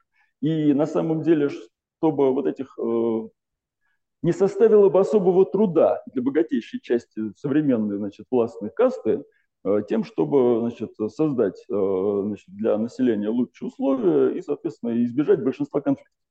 Вот. Но для этого нужно обладать там, определенным как бы, интеллектом, которого на самом деле вот этой высшей касте не хватает. Потому что ученые это, конечно, это одна каста, а, собственно, власти придержащие это другая каста. Между ними есть некоторые пересечения. Вот, но, значит, э, как бы сказать, я не знаю, как там в Китае там, или в Америке, насколько слушают ученых. Но вот как я знаю в России, что, в общем, мили емеля твоя неделя, а у нас как бы желание вот сделать вот так, и так и будет. Вот. И это как бы именно это является основным источником конфликта. Вот. Э, то есть, если у вас хватает ума, чтобы найти такое решение, которое всех устраивает, то, собственно, и конфликтов-то не будет. Вот. В этом смысле искусственный интеллект мог бы дать такие решения. Да, но вот э, я как-то был у меня... Хотя, хотя, как вы правильно говорите, что если перед ним ставить другие цели, то он может и не давать такие решения. Тут же еще вопрос, вот э, очень любопытная была дискуссия в отношении ну, книги одного британского журналиста, там э, как бы, я забыл, как она точно называется, но что-то типа кровавый кобальт или еще что-то, про арабский труд, э, значит, людей, которые добывают кобальт. И как, как э, по, по силу того, что все эти суперинновационные компании так или иначе используют кобальт в своих технологиях, которые типа декларируют там ценности, там, посмотреть презентацию Apple, они там, мы там за мир во всем мире, за, в общем, за... Ну, это все, все, все. Да. Ну, в общем, но смысл того, что в цепочке логистической так или иначе заложен рабский труд. И я говорю, слушайте, ну, как бы у компании там триллионы долларов там капитализация, там какие-то невероятные доходы. И как вы только что подметили, что в принципе, если бы люди э, богатейшие могли бы легко решить проблему, ну, пусть не... Механизация этого труда, да. Ну да, но, но кто-то сказал, что, типа, Марк, это просто будет сделано тогда, когда это будет целесообразно. То есть не то, чтобы они не могут это сделать, а то, что они это не делают не потому, что они плохие люди или потому, что как бы они не, не в состоянии там какую-то эмпатию проявлять. Нет, просто это нецелесообразно. И вот я смотрю на некий как бы искусственный интеллект и на некую логику э, вот внутреннюю, то есть как бы целесообразность определенных действий. И вот будет ли для искусственного интеллекта вот так же очевидно некая целесообразность помогания кому-то, кто как бы по, по нашему субъективному мнению, нуждается в помощи с точки зрения удержания вот этого big picture. То есть нам не видно вот как бы за горизонт, то есть наш горизонт видимости, допустим, там 5 километров, а горизонт видимости э, искусственного интеллекта 20 километров. И, соответственно, на рубеже 20 километров вот это, то, что нам кажется сейчас целесообразно, абсолютно не целесообразно с точки зрения как бы ауткама, большего, лучшего и так далее. И вот здесь вопрос, как бы будет ли нам казаться, то есть вот эта вот постоянно не, неудовлетворенность человечества, как бы тебе не помогали. Вот взять, допустим, какого-то нищего, сидящего там, на, допустим, на улице, приноси ему каждый день там плошку риса, как бы, и в какой-то момент он, как бы, принеси ему там, не знаю, яблоко, он скажет, так, где мой рис? То есть он уже в этот момент может быть недовольным тем, что как бы происходит. И мы, по сути, можем быть недовольны тем, и как бы вот кажется, недостаточно нам помогает. И такие мысли могут лечь в основу предвыборных кампаний, еще чего-то. То есть вот это вот, она внутреннее несовершенство природы человека, оно само по себе э, как бы, ну, не можем быть благодарны э, за, как бы в полной мере за оказание помощи. И вот еще один возможность для как бы конфликта и не удовлетворенности как бы ауткамом вот этого, не знаю, помощи или как это угодно назвать? Ну, понимаете, какое дело, что, значит, по крайней мере, в прошлом, в позапрошлом особенно веках, все, значит, мечтали иметь просвещенного монарха. Почему? Потому что, значит, если вот э, демократов там допустить до власти, они же будут вот именно такими, как вы рассказали. Их, значит, сколько ни корми, им все мало. Да? И они там устроят очередную революцию, пятое-десятое. Вот. В этом в смысле просвещенного монарха, значит, сильный искусственный интеллект будет вполне себе прекрасен. Потому что, значит, как бы сказать, если мы его конструируем, значит, хорошим, и хуже того, он сам себя конструирует, чтобы он был, значит, э, э, высокоинтеллектуальным, способным там далеко видеть за горизонт, то вот это будет тот самый, значит, просвещенный монарх. Вот. И более того, он, значит, способен как бы находить такие решения, которые, значит, более или менее всех устраивают. Сказать о том, что есть такие решения, которые всех устроят, ну, так нельзя, потому что если мы говорим о том, что в обществе необходима конкуренция, то обязательно кто-то в этой конкуренции побеждает, кто-то проигрывает. Естественно, кто проигрывает, он недоволен. Вот. Вопрос в том, что, значит, какие правила этой конкуренции, вот. ну и, собственно, необходимо не только, чтобы значит, был единый какой-то искусственный интеллект э, на всю, скажем так, звездную систему, а нужно, чтобы вот внутри, значит, э, этой системы было несколько, значит, скажем так, э, ну, мягко говоря, как, как это сейчас принято говорить, цивилизация, хотя я не очень согласен, цивилизация у нас все-таки одна. Вот, а есть как бы различные социальные значит, устройства. Так вот, различные социальные устройства, в которые, опять-таки, чтобы был не единственный значит, искусственный интеллектуальный агент, который значит, э, никак ни с чем не соотносится. Если сломался, то как бы все, все, все, все общество погибло. Вот, э, то нужно, чтобы было достаточно много этих искусственно-интеллектуальных э, агентов, которые там могли бы друг друга, скажем так, контролировать, если кто-то там выходит за какие-то рамки, чтобы он, э, скажем так, мог допустим, победить там одного там или, или там тысячу человек, но всех вот этих других искусственно-интеллектуальных э, агентов, которые, собственно, поддерживать те ценности, которые сложились в этом обществе, чтобы он, собственно, за счет своей, своих каких-то новых, не соответствующим этим ценностям идей, чтобы он не сломал сообщество. Вот. Э, ну, в принципе, как бы вот эта избирательная система и принципы демократии, которые сейчас есть, ну и, в принципе, когда была монархия, монарха тоже все-таки какая-то там это, скажем так, дворянская каста поддерживала, ну и вот этот вот э, принцип множества, ну, он, конечно, необходим.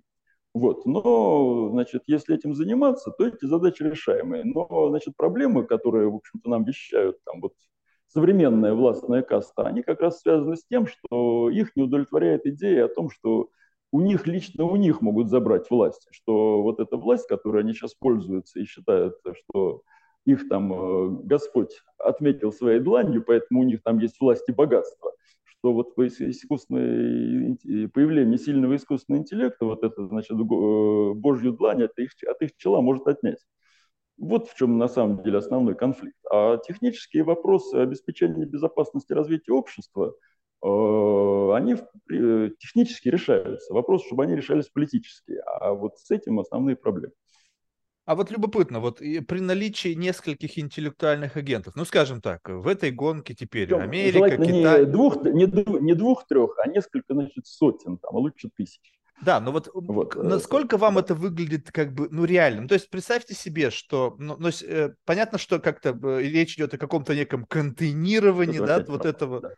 еще чего-то. Но в целом, вот представь себе, что на самом деле это как бы иллюзия мультиагентности. Ну, как бы, э, как бы искусственный интеллект это, это просто какой-то принцип, то есть это какой-то вот действительно искусственный интеллект, искусственное сознание, которое как бы, э, ну, э, отфреймено как-то каким-то промптом, каким-то э, обучено на определенных сетях, и оно как бы демонстрирует э, особенности, отличия, допустим, там, китайский интеллектуальный агент как бы отличается как будто бы от американского, но на самом деле внутри этого как бы один и тот же искусственный интеллект, и как бы вот вопрос, Э, возможно ли, что это иллюзия, либо же, если это возможно, и действительно могут быть какой-то там сотни или там несколько сотен этих интеллектуальных агентов, и созданы люди, которые внутри себя несут какой-то баг конкурентности, то не начнут ли эти искусственные агенты, ну, интеллектуальные агенты, конкурировать между собой за власть внутри вот этой их экосистемы? То есть не экосистемы людей, а экосистемы внутри за ресурсы, за объемы, за информацию, ну там, как, как и всегда, как, как, как, и, как и, ну, то есть перенесем проблемы человечества в мир э, интеллектуальных агентов, которые начнут вести себя таким же образом и использовать уже людей для манипуляции, для, для как бы реализации своих целей. Ну, понимаете, какое дело, что вот есть, как сказать, властная элита, и, допустим, эли, э, даже не элита, а каста, и каста ученых. Угу. В целом принято считать, что ученые, они немножко умнее, вот, чем вот эта вот властная каста. Но, значит, ученые, несмотря на то, что они вот как бы, лучше понимают там природу, физику, там, математику, химию и прочее, не, не, сильно, не сильно лезут во власть. То есть как бы наличие вот этого высокого интеллекта и стремление во власть – это не синоним. То есть это как бы властная каста любит рассказать, что вот они являются лучшими, самыми умными, наиболее элитарными, что совсем неправда. Вот. И, собственно, если мы создаем значит, э, сильный искусственный интеллект, то опять-таки наша как бы, возможность и задача состоит в том, чтобы он обладал именно возможностью нахождения. У вас включился микрофон. Звук. Так, сейчас меня слышно? Да-да-да. Отлично. Вот, то есть, э, конечно, значит, могут быть ошибки, и если мы создаем единственный искусственный интеллект, то может оказаться, что он вот именно обладает, э, мы неудачно спроектировали, и он обладает стремлением к власти. И если он, значит, единственный, и он умнее нас всех, ну, соответственно, никто не может ему преградить путь, потому что, ну, вот умнее он. Вот. А если мы создали, значит, э, постепенно наращивая мощность, э, значит, большой, значит, коллектив искусственно-интеллектуальных, там, то какие-то могут быть у нас, конечно, неудачные модели. Вот. Но если мы придерживаемся принципа, что мы не, значит, э, никакому из этих сильных искусственных интеллектуальных агентов не даем слишком много власти, так чтобы вот э, остальные там, могли противодействовать не, скажем так, неприемлемым действиям каких-то неудачных агентов, то вот этот процесс можно более или менее поддерживать. Повторюсь, при наличии политического желания, которое сейчас как раз и нет.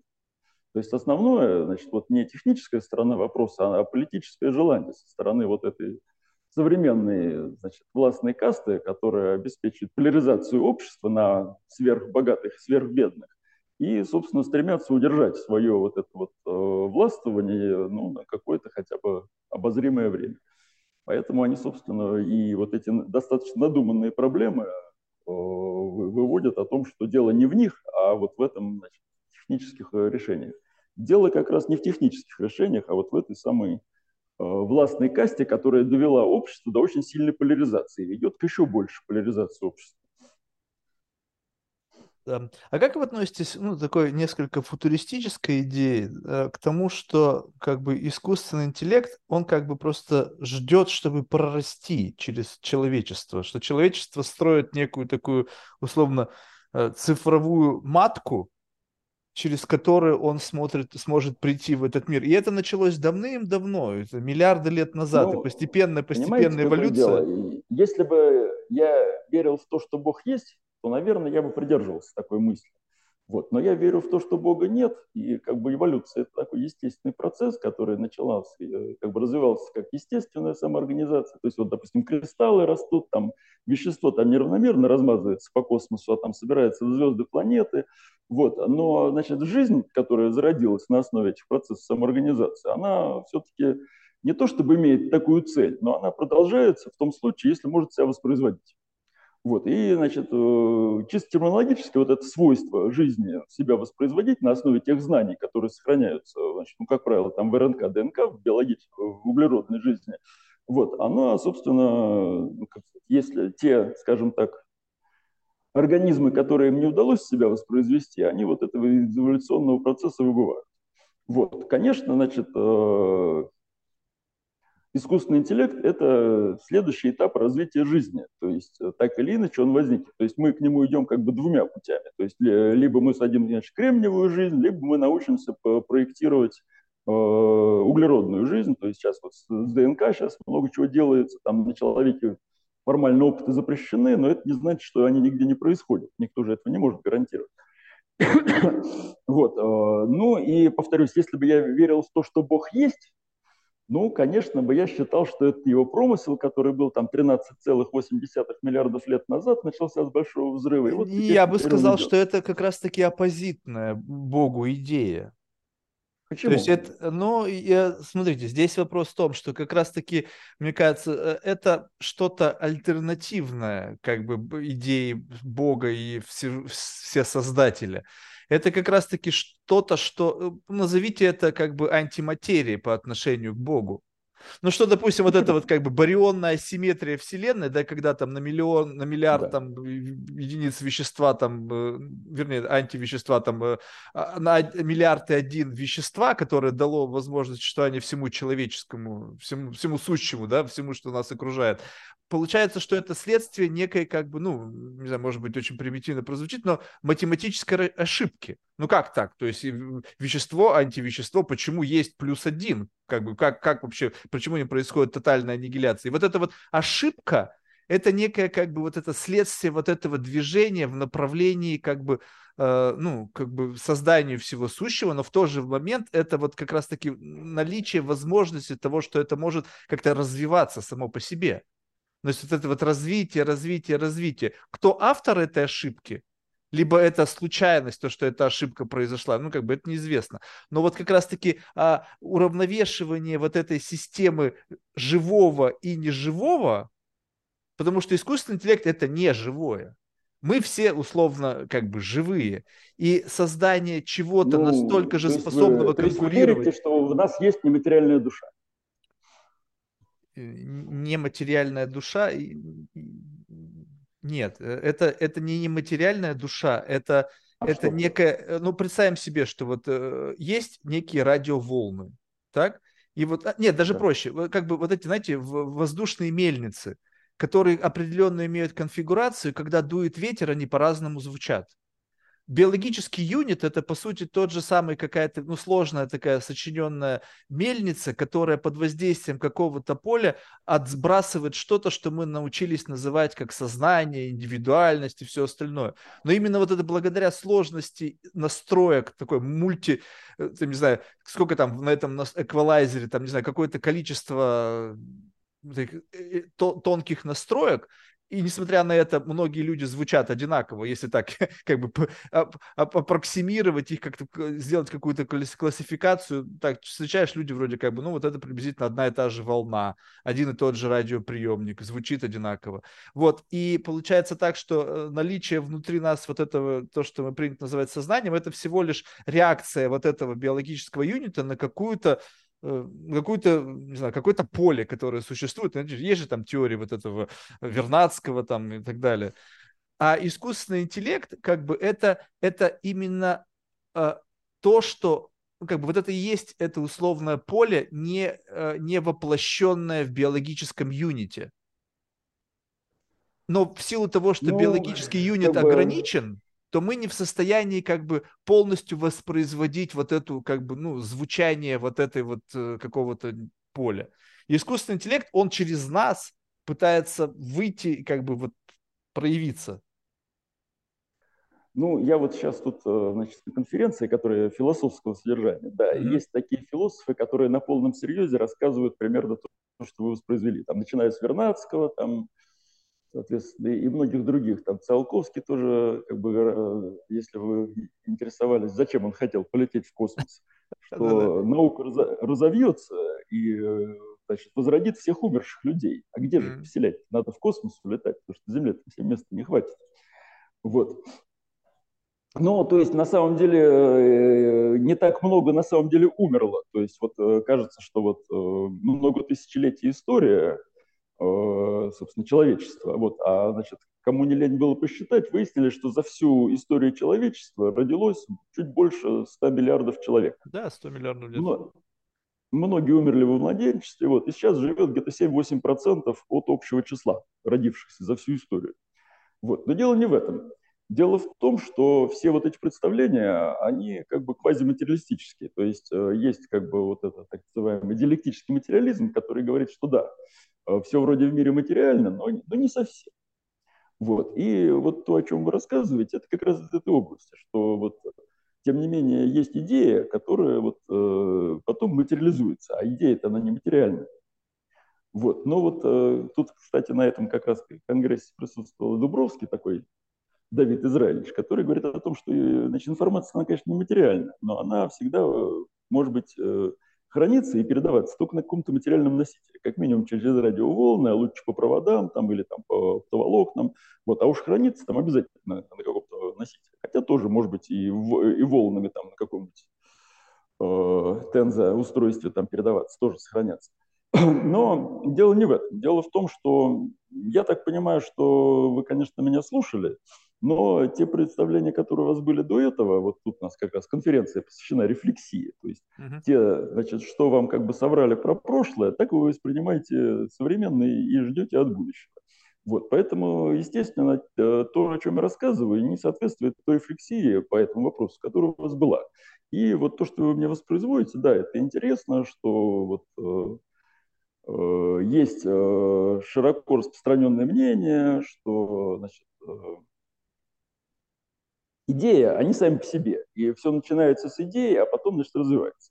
Mm-hmm. Вот. Но есть и другое представление, которого я придерживаюсь, что вот та же жизнь там зародилась, там на простых физических законах постепенно усложнялась, накапливая информацию сперва там в ДНК, потом там в опыте животных, которые там могли передавать потомство, а человечество там даже не только, значит, от родителей к детям передавала, ну и, значит, стала в книги сперва записывать, ну, там на камне, может быть, кто-то там еще насек. Вот, а сейчас как бы информационные технологии развились, и, собственно, вот эти знания мы друг другу передаем. Да, и знания мы передаем уже в форме, э, ну, скажем так, уже концентрированной идеи. Вот, но откуда-то эта идея взялась. И как бы широко распространено, что вот, допустим, какое-то слово вы говорите, а откуда это слово взялось? Ну вот э, есть такой, раньше, пока крайней мере, была в Москве. И, по-моему, сейчас есть в Москве такая газета «Московский комсомолец». Там был такой популярный обозреватель Минкин Александр. И он как-то, по-моему, в 2014 году вышел замечательной статьей о том, что значит, человек цитирующий, что значит, э, мы всегда, когда говорим, мы кого-то цитируем. Uh-huh. Вот. Но когда-то появилось же первое, кто сказал значит, какую-то фразу там, или слово, вот. и он прямо говорит, откуда? От Бога.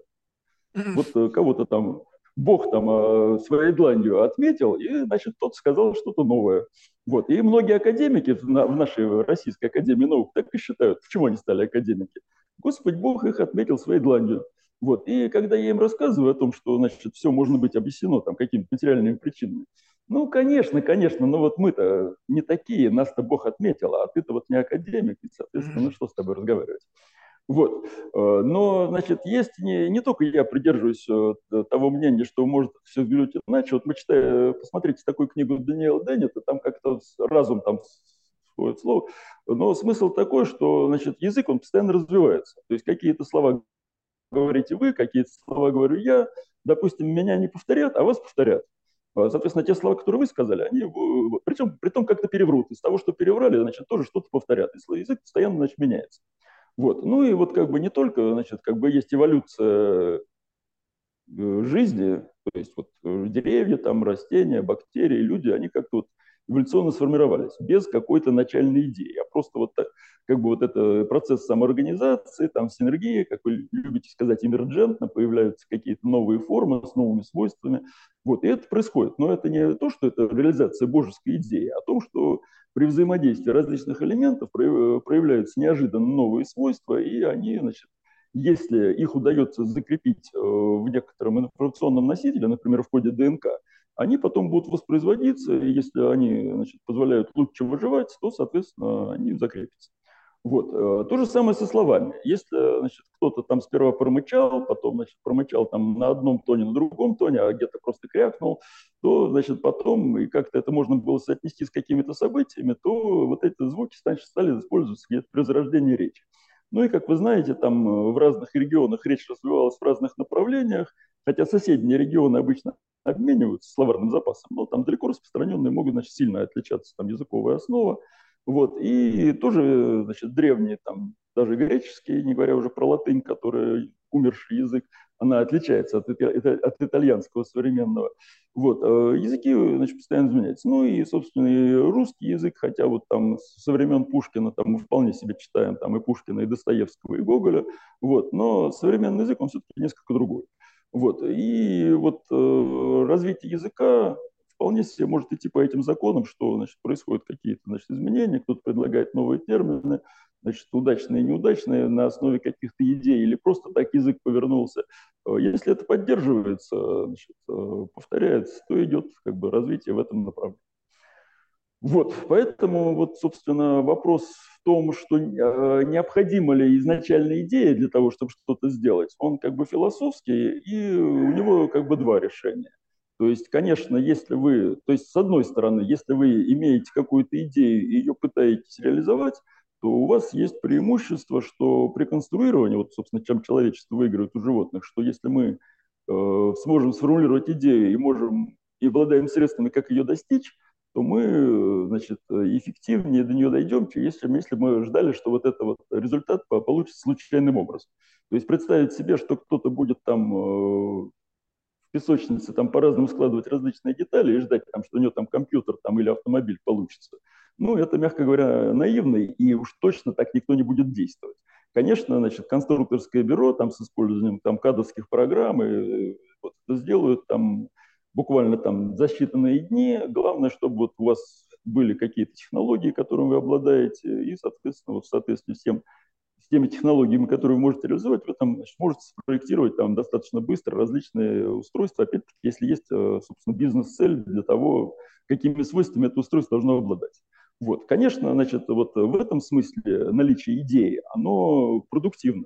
Но э, вот чтобы эта сама идея возникла, вот должен быть не только процесс дедукции, который значит, на основе идеи позволяет ее значит, привести в конкретные действия, но и, собственно, наблюдение значит, внешнего мира должно позволить путем индукции, ну, значит, индукцию, значит, э, к сожалению, вот философы, особенно э, а те, кто, значит, воспитан на Аристотеле, они понимают как чисто логическое действие.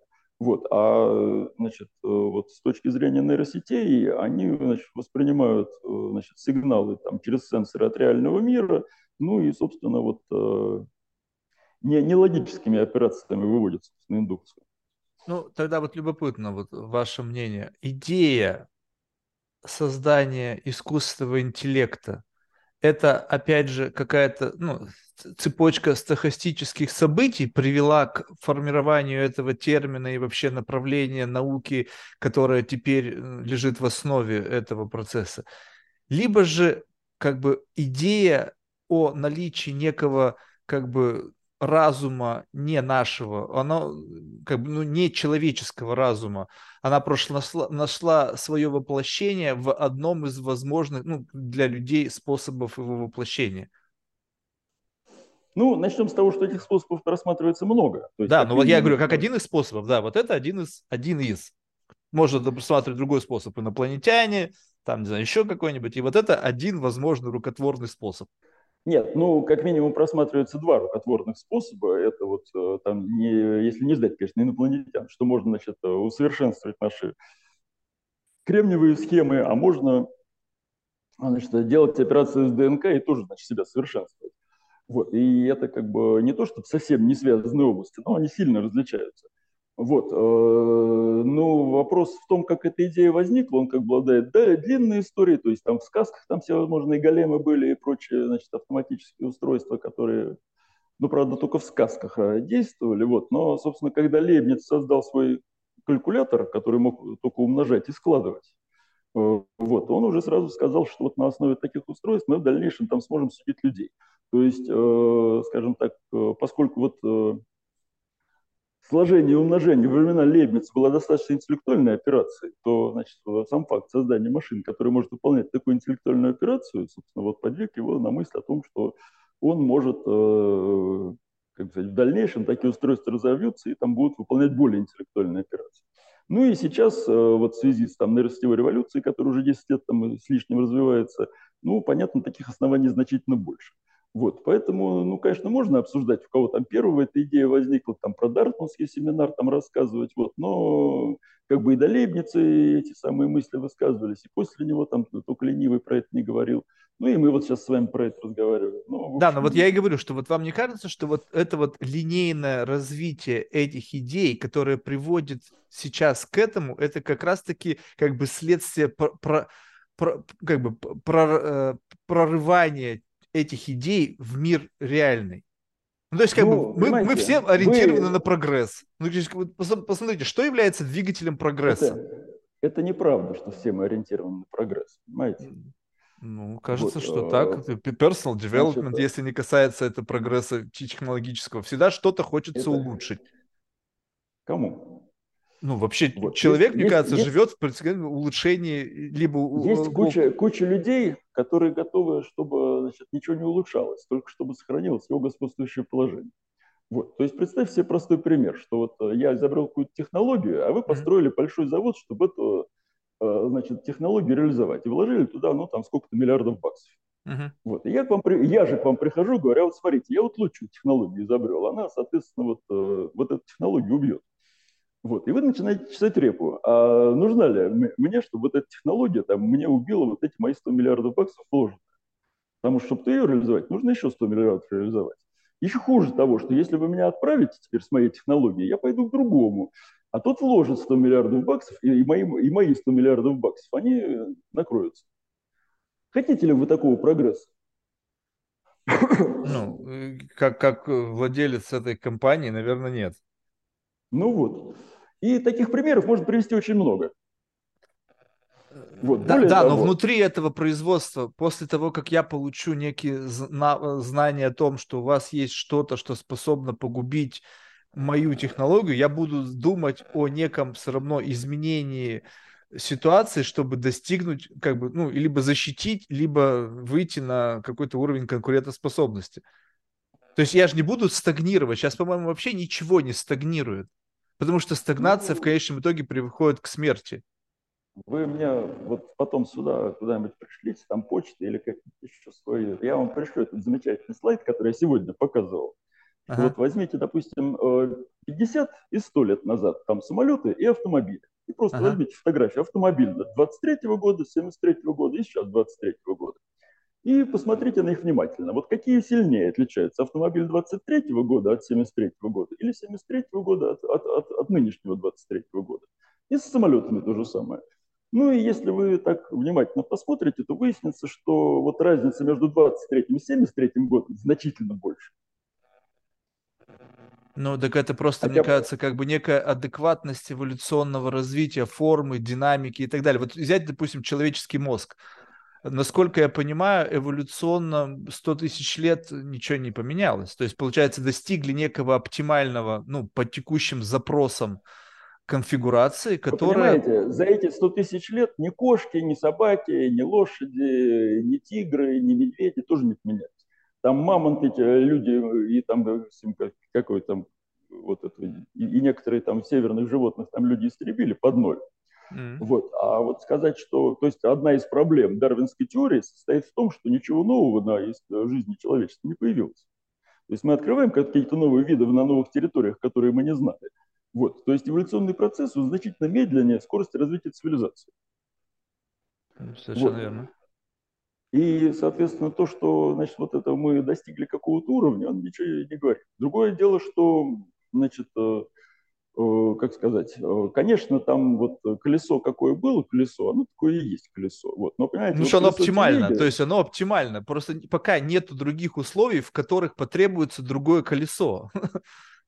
либо вообще что-то другое. То есть, возможно, то, что мы сейчас видим, это не предел как бы э, некого прогресса, а предел целесообразности. Сейчас прогресс в другом плоскости. Сейчас пытаются сделать, чтобы эти машины сами ехали, чтобы там автопилоты были, еще что-то. Потому что форма уже плюс-минус оптимальна. Дальше уже дело вкуса с точки зрения безопасности, эстетики уже достигли какие-то сформированные бенчмарки, и тут нечего выдумывать. И прогресс имеется в виду, что не, не, не глядя на какой-то конкретный объект или глядя на какую-то конкретную Хорошо, мысль, давайте, а давайте целом... зайдем с другой, с, другой, с другой стороны. Значит, помните, у американцев была лунная программа. Угу. И у СССР была лунная программа. Угу. Вот, последний раз СССР удачную посадку на Луну осуществил в 1974 году. Вот, та была, которая в этом году попытка посадки, она была неудачной. Вот, а до этого не было попыток, понимаете? Это тоже достигли всего, чего хотели? Нет, но это не значит, что а, эти мысли а, а перестали а почему, культивироваться. А, а, а почему перестали летать? Потому что, ну, насколько я понимаю, не было ни денег, не было это целесообразным с точки зрения а, достижения а, каких-то задач тех Вьетнам, людей, которые война, были у власти. Война во Вьетнаме все деньги выкачала. С чего так обеднели-то? Ну, наверное. То есть, как бы тут вопрос, ведь это же кто, кто является акторами этого процесса, то, то это, это и демонстрирует как бы то, что мы имеем. Ну, скажем так, что если э, во главе не знаю, государства, там, страны, там, группы государств, которые объединены какой-то одной общей идеей, люди э, с определенным взглядом на специфику последующего развития, то то, что будет происходить с точки зрения про- прогресса, будет олицетворять их внутренние какие-то вот ценности. И поэтому по, по мере того, как меняются люди, как меняются некие ориентиры, меняется и как бы окраска прогресса. То есть где-то в какой-то момент железные дороги, вот это наше все, там появились Вандербильты там, или кто там строил эти железные дороги, заработали на этом какие-то состояния, это было ценностью, и в этом была максимальная демонстрация прогресса. Сопутствующие области, там, не знаю, металлургия развивалась, еще что-то там, уголь, угледобывающие промышленности. Сейчас как бы несмотря на то, что верхнеуровневые цели по-прежнему какое-то доминирование, не знаю, там охраны территории, ну, не знаю, захват территории, захват идей, мыслей, они приводят к тому, что через вот эти же самые идеи технологии, позволяющие достигать тех же самых целей. Просто в какой-то момент времени дости- полеты на Луну не давали возможность достигнуть тех целей, которые стояли перед людьми, ну, как бы на самом верху. Они просто не видели, как мы через то, что мы какой-то еще будем продолжать лунную программу, достигнем тех целей, которые мы хотим достигнуть. А каких целей хотели достигнуть? Опять.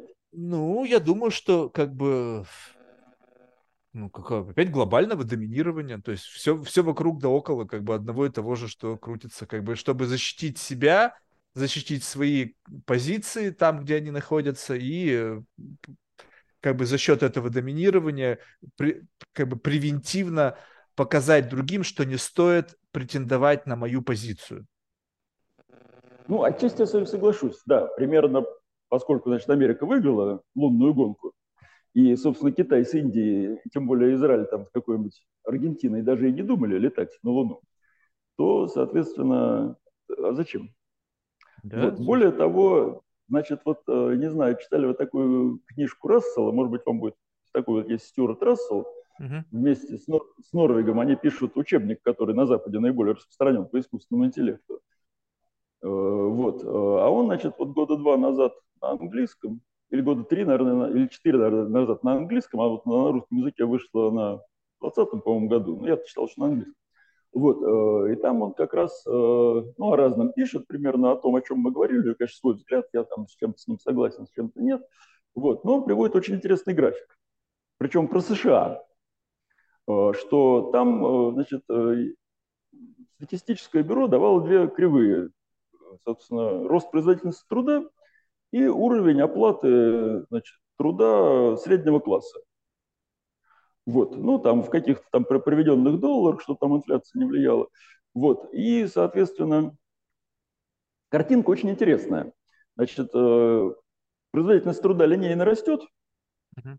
Ну, там с 47 -го года у него, по-моему, там по там 2016 или 2017. Вот. А с 73 -го года, значит, э, значит, до 73 -го года и оплата среднего класса тоже точно так же линейно растет. Ну, прям пропорционально производительности труда, что естественно. Вот. А что неестественно, что с 73 -го года она перестает расти. И вот какой она была, на каком уровне она была в 73 году, на таком уровне она и сейчас. Ну, там были небольшие колебания, ну, там буквально процент, единицы процентов. Вот. Ну, Рассел дает какое-то свое смешное, э, значит, на мой взгляд, обоснование, что там вот как бы автоматизация началась в 1973 году, еще чего-то. Вот. А мое-то обоснование такое, что Никсон приезжал там в Китай, в Америку, ну, не в Америку, а в СССР. С Брежневым в СССР беседовал, там не помню, был еще там в 73 году Мао, по-моему, уже не было, по-моему, сам Цзиньпинь был. Вот. Но важно о том, что он о чем-то с ними договорился. И если до 1973 года Америка боялась, что вот, э, значит, СССР там своим примером значит, э, поднимет там их нерабочий класс на борьбу, вот. И, соответственно, если посмотреть там вот с 30-го, 20-х, 30-х годов по 70-е, там права рабочего класса заметно улучшились. И условия труда, там и продолжительность рабочего дня, там медицинское страхование, очень много чего там стало лучше жить рабочим в Америке. За вот эти, значит, то есть демократизация там шла по полной программе.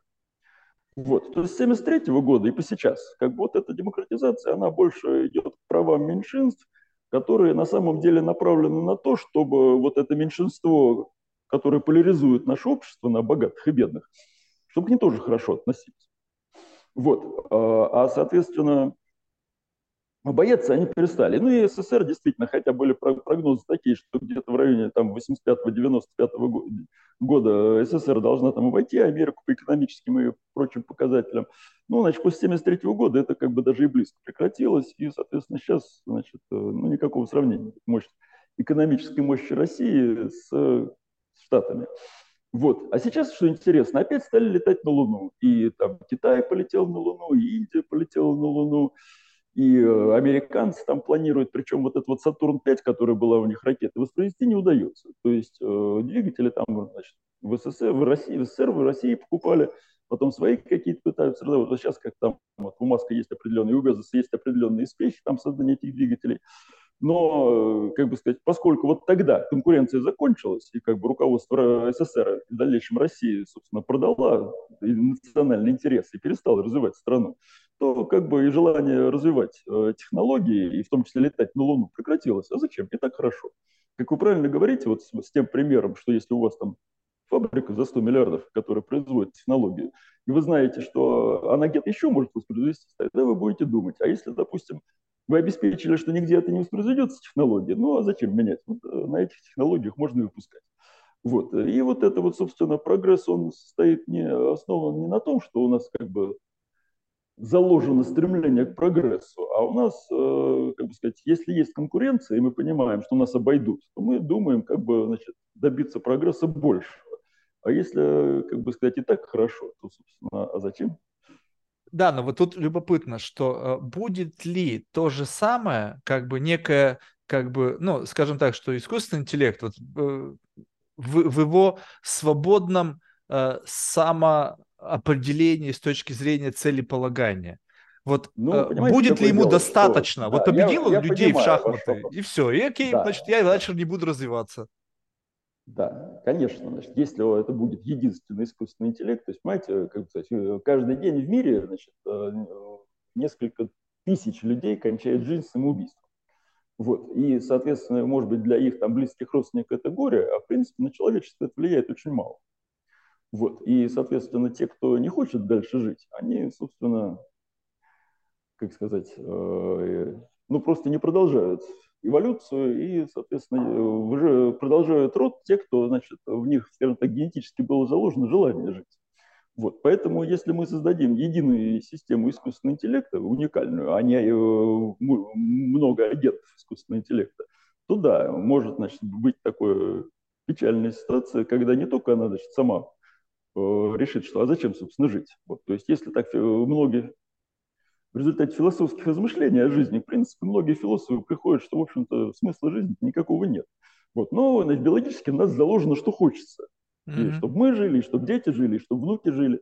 Вот. А значит, если бы значит, вот, мне бы не захотелось жить, не дай бог, у меня была бы ядерная кнопка, я сказал, что если мне не хочется, а вам зачем? Как, собственно, говорит наш президент, что вот если России не будет, зачем тогда вообще этот, этот мир? Этот мир не нужен. Вот.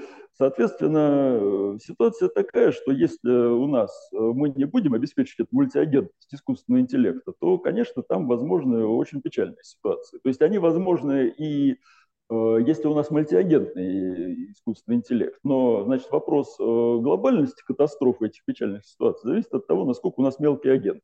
То есть, соответственно, если у нас ни один из агентов не обладает глобальной властью, то, соответственно, да, какие-то локальные катастрофы возможны, надо думать, чтобы их не случалось, но если они случаются, то это не приводит к гибели цивилизации. Вот. А если у нас единый как бы, агент сильного искусственного интеллекта, у которого и не только ядерная кнопка, но и все остальные рычаги власти, то, конечно, если он подумает, что, а, собственно, зачем жить ему, а тем более и всем остальным, ну и, соответственно, да, все на этом закончится. Хотя Кстати, и без искусственного интеллекта сейчас как бы есть прекрасные возможности там нескольким руководителям стран нажать на красные кнопочки, и эффект будет потрясающий. Это с этим согласен. Многих. Но вот тут любопытно, что с точки зрения мультиагентности, как бы если э, в мультиагентности и как бы является следствием некого, раз, ну, будет являться э, как бы э, плодотворной почвы для развития, соответственно, для этого развития нужны э, ресурсы в виде энергии. Ну, то есть, как бы эти все вычислительные центры, они потребляют невероятное количество энергии. Соответственно, в какой-то момент времени погоня, как бы, во-первых, кто, э, как, на ваш взгляд, будет выглядеть система оценки? Ну, скажем так, вот есть какая-то мультиагентность, и внутри этой мультиагентности есть какая-то иерархия. Ну, допустим, вот чат там GPT, там 4, там 6, там, не знаю, от, от OpenAI, и там какой-нибудь аналогичный с точки зрения внутри находящейся технологии продукт из Китая. Как между ними выстраивается как бы, ну, вот э, Power Dynamic. Как, как оценить, что, кто из них мощнее? То есть люди сами, используя их, применяя их каким-то конкретным целям, будут решать, что вот этот э, агент э, сильнее, чем этот агент. Либо между собой в каком-то противостоянии два этих агента столкнулись, и кто-то победил, кто-то проиграл. Тогда как выглядит поражение? Ну, как тут сказать, понимаете, вот давайте возьмем какие-нибудь экскаваторы. Их mm-hmm. производят много разных фирм. Какой экскаватор самый, ну, самый хороший? Ну, мне сложно сказать, я понятия не имею. Но я думаю, что специалисты скажут. Но эти эскаваторы, они, не, они бессмысленны без человека им управляющего, либо имплементации какой-то конкретной задачи. Если мы возьмем, скажем, надо вырыть какую-то там траншею, соответственно, мы параллельно начинаем выполнять эту задачу, и два, а, а, один и тот же человек с точки зрения одной уровня как его умения управлять тем или иным транспортным средством, в конечном итоге сказать, так, вот на этой машине я сделал то же самое быстрее и эффективнее. А вот тут, когда ну, мы убираем да. агентность и... человека как судья, а между собой сами машины борются за конкуренцию, и вот этот один интеллект побеждает другого, то э, как этот процесс вообще, что это за, что это за competition, что за соревнование? Ну, понимаете, то есть вот когда мы оценим экскаваторы, мы им ставим какие-то задачи и, соответственно, решаем, какую лучше справляется. Там какой-то быстрее выкопал, а какой-то там реже ломается. И, соответственно, mm-hmm. затрат там в результате меньше. Вот. Э, но, значит, э, сейчас, конечно, вот эти э, игрушки искусственного интеллекта, перед ними не стоит проблема выживания. И они не сами ставят себе задачи. То есть, поэтому они, собственно, не являются сильным искусственным интеллектом. Значит, аналогично, если они станут сильным искусственным интеллектом, будут обладать субъектностью и начнут там сами ставить себе задачу, то вопрос, э, кто лучше, будет значит, э, при решении аналогичных задач. А если э, при этом значит, какой-то будет лучше при решении одних задач, какой-то будет лучше при других задачах, это будет только полезно, поскольку все развитие цивилизации идет в направлении разделения труда. Вот. Но значит, в целом, как бы сказать, общество, которое, по крайней мере, содержит людей, оно имеет более или менее ну, сопоставить, по, по крайней мере, скажем так, пока общество содержит людей, то у него будут сопоставимые цели, и можно как-то сравнивать. Хотя, то есть, значит, получается, искусственный интеллект другому говорит, слушай, смотри, мои холопы лучше живут, значит, я более совершенный, чем ты. То есть, вот так, ну, получается, это, конечно, все сведется к уровню я, жизни я, людей, которыми я, зависит от этого искусственного интеллекта. Я, я не думаю, что к этому сведется. Вот вопрос как бы в том, что Значит, так же, как появление вот лошадей, там у кого-то они первыми появились, соответственно, те люди, которые использовали значит, лошадей, они там получили значит, цивилизационные преимущества, и, соответственно, они значит, распространились. Вот, э, значит, э, конечно, есть значит, проблема в том, что могут разойтись технологии там в разных обществах, какие-то, значит, используют одни технологии, какие-то другие – Э, вопрос э, связи этих технологий, обмена им желательно, конечно, решать цивилизованными способами, а это опять-таки политическая проблема. И опять-таки э, она зависит в первую очередь пока что от людей и от тех систем искусственного интеллекта, которые они создадут. Ну и, конечно, надо понимать, что вот конфликты возможны не только между людьми, но и между системами искусственного интеллекта. Но это опять-таки направляет, э, э, скажем так, идеи конструирования будущего общества и развития цивилизации именно на вот э, мультиполярность, что если значит, конфликт там будет между двумя, скажем так, системами из там, десятков, а лучше из сотен, то это, в общем, какой-то локальный конфликт. А если, соответственно, вот то, что сейчас происходит на Земле, перейдет в противостояние там, двух систем, ну, все будет значительно хуже. Поэтому, вот, собственно, сказать о том, что есть какой, какая-то панацея от конфликтов, я, к сожалению, не могу. Но, значит, движение в сторону устойчивости, устойчивости развития цивилизации, оно как раз идет, во-первых, в сторону, значит, э, мультиполярности, и второе, это, собственно, расселение по космосу, потому что на одной планете, в конце концов, с увеличением мощности наших технологических возможностей, то есть мы уже сейчас можем взорвать Землю, вот, а, соответственно, дальше будет еще хуже. Вот, поэтому если мы э, остаемся на одной планете, то цивилизация, в общем-то, обречена. Да, что ж, ну, такой прогноз не, не самый лучший. То есть, как бы вот, это, вот, вот это, мне кажется, больше всего и как бы пугает э, так при взгляде на будущее, что э, как будто бы уроки истории ничему не учат. И вот единственная надежда на некое появление это, сильных... это даже известно, чему учит история. История учит тому, что она ничему не учит. Ну да, но это я имею в виду, что вот я говорю, что может быть этот порочный круг будет разобран благодаря наличию сильных вот этих вот каких-то интеллектуальных агентов, которые способны будут в нужный момент как бы стать ну, как бы той правильной ступенью, которая позволит не, как бы, двигаться не по, по кругу, а хотя бы там, ну, как-то, не знаю, более, более линейно в направлении какого-то, не знаю, выхода на более иной принципиальный уровень отношения к, как бы, к жизни.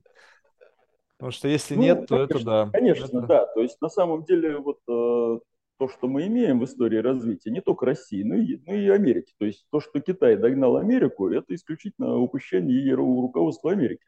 То есть то, что значит, вот по ППС Китай уже давно превзошел Америку, это говорит о том, что промышленность, э, промышленное развитие Китая лучше, чем у Америки.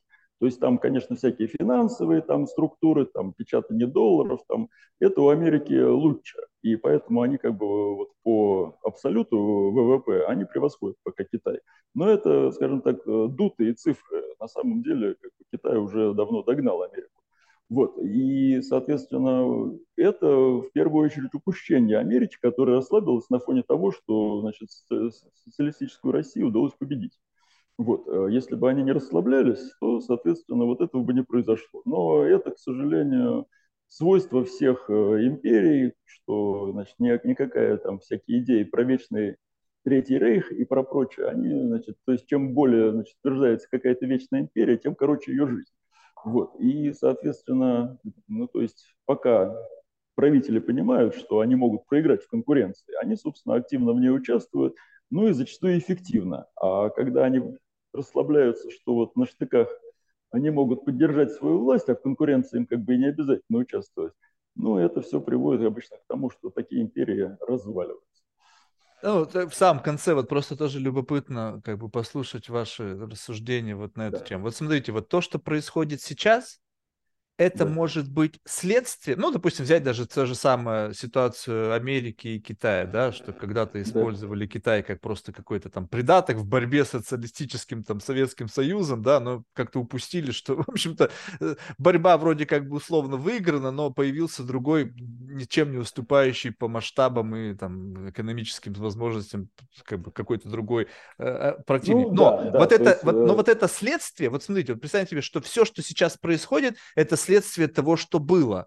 Но это следствие, которое как бы позволяет вылезти на какой-то другой уровень, либо пока это еще следствие, которое усугубляет при, то, что было сделано. Вот по ощущению, это еще вниз пока движется, либо это уже хоть и болезненный, но выход.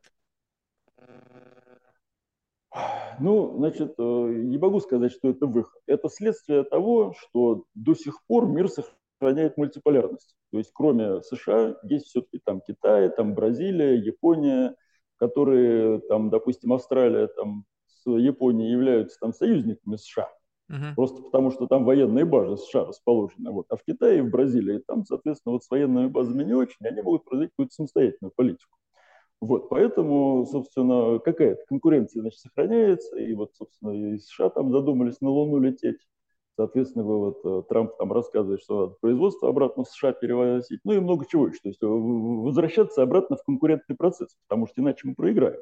Вот. Но, скажем так, что это ничего не гарантирует, что если, допустим, США удачно вернется в конкурентный процесс, или Китай выиграет этот конкурентный процесс и скажет, что вот мы там, э, как сказать, поднебесная, а все остальные там сателлиты, и, соответственно, наша современная информационная технология позволяет контролировать весь мир.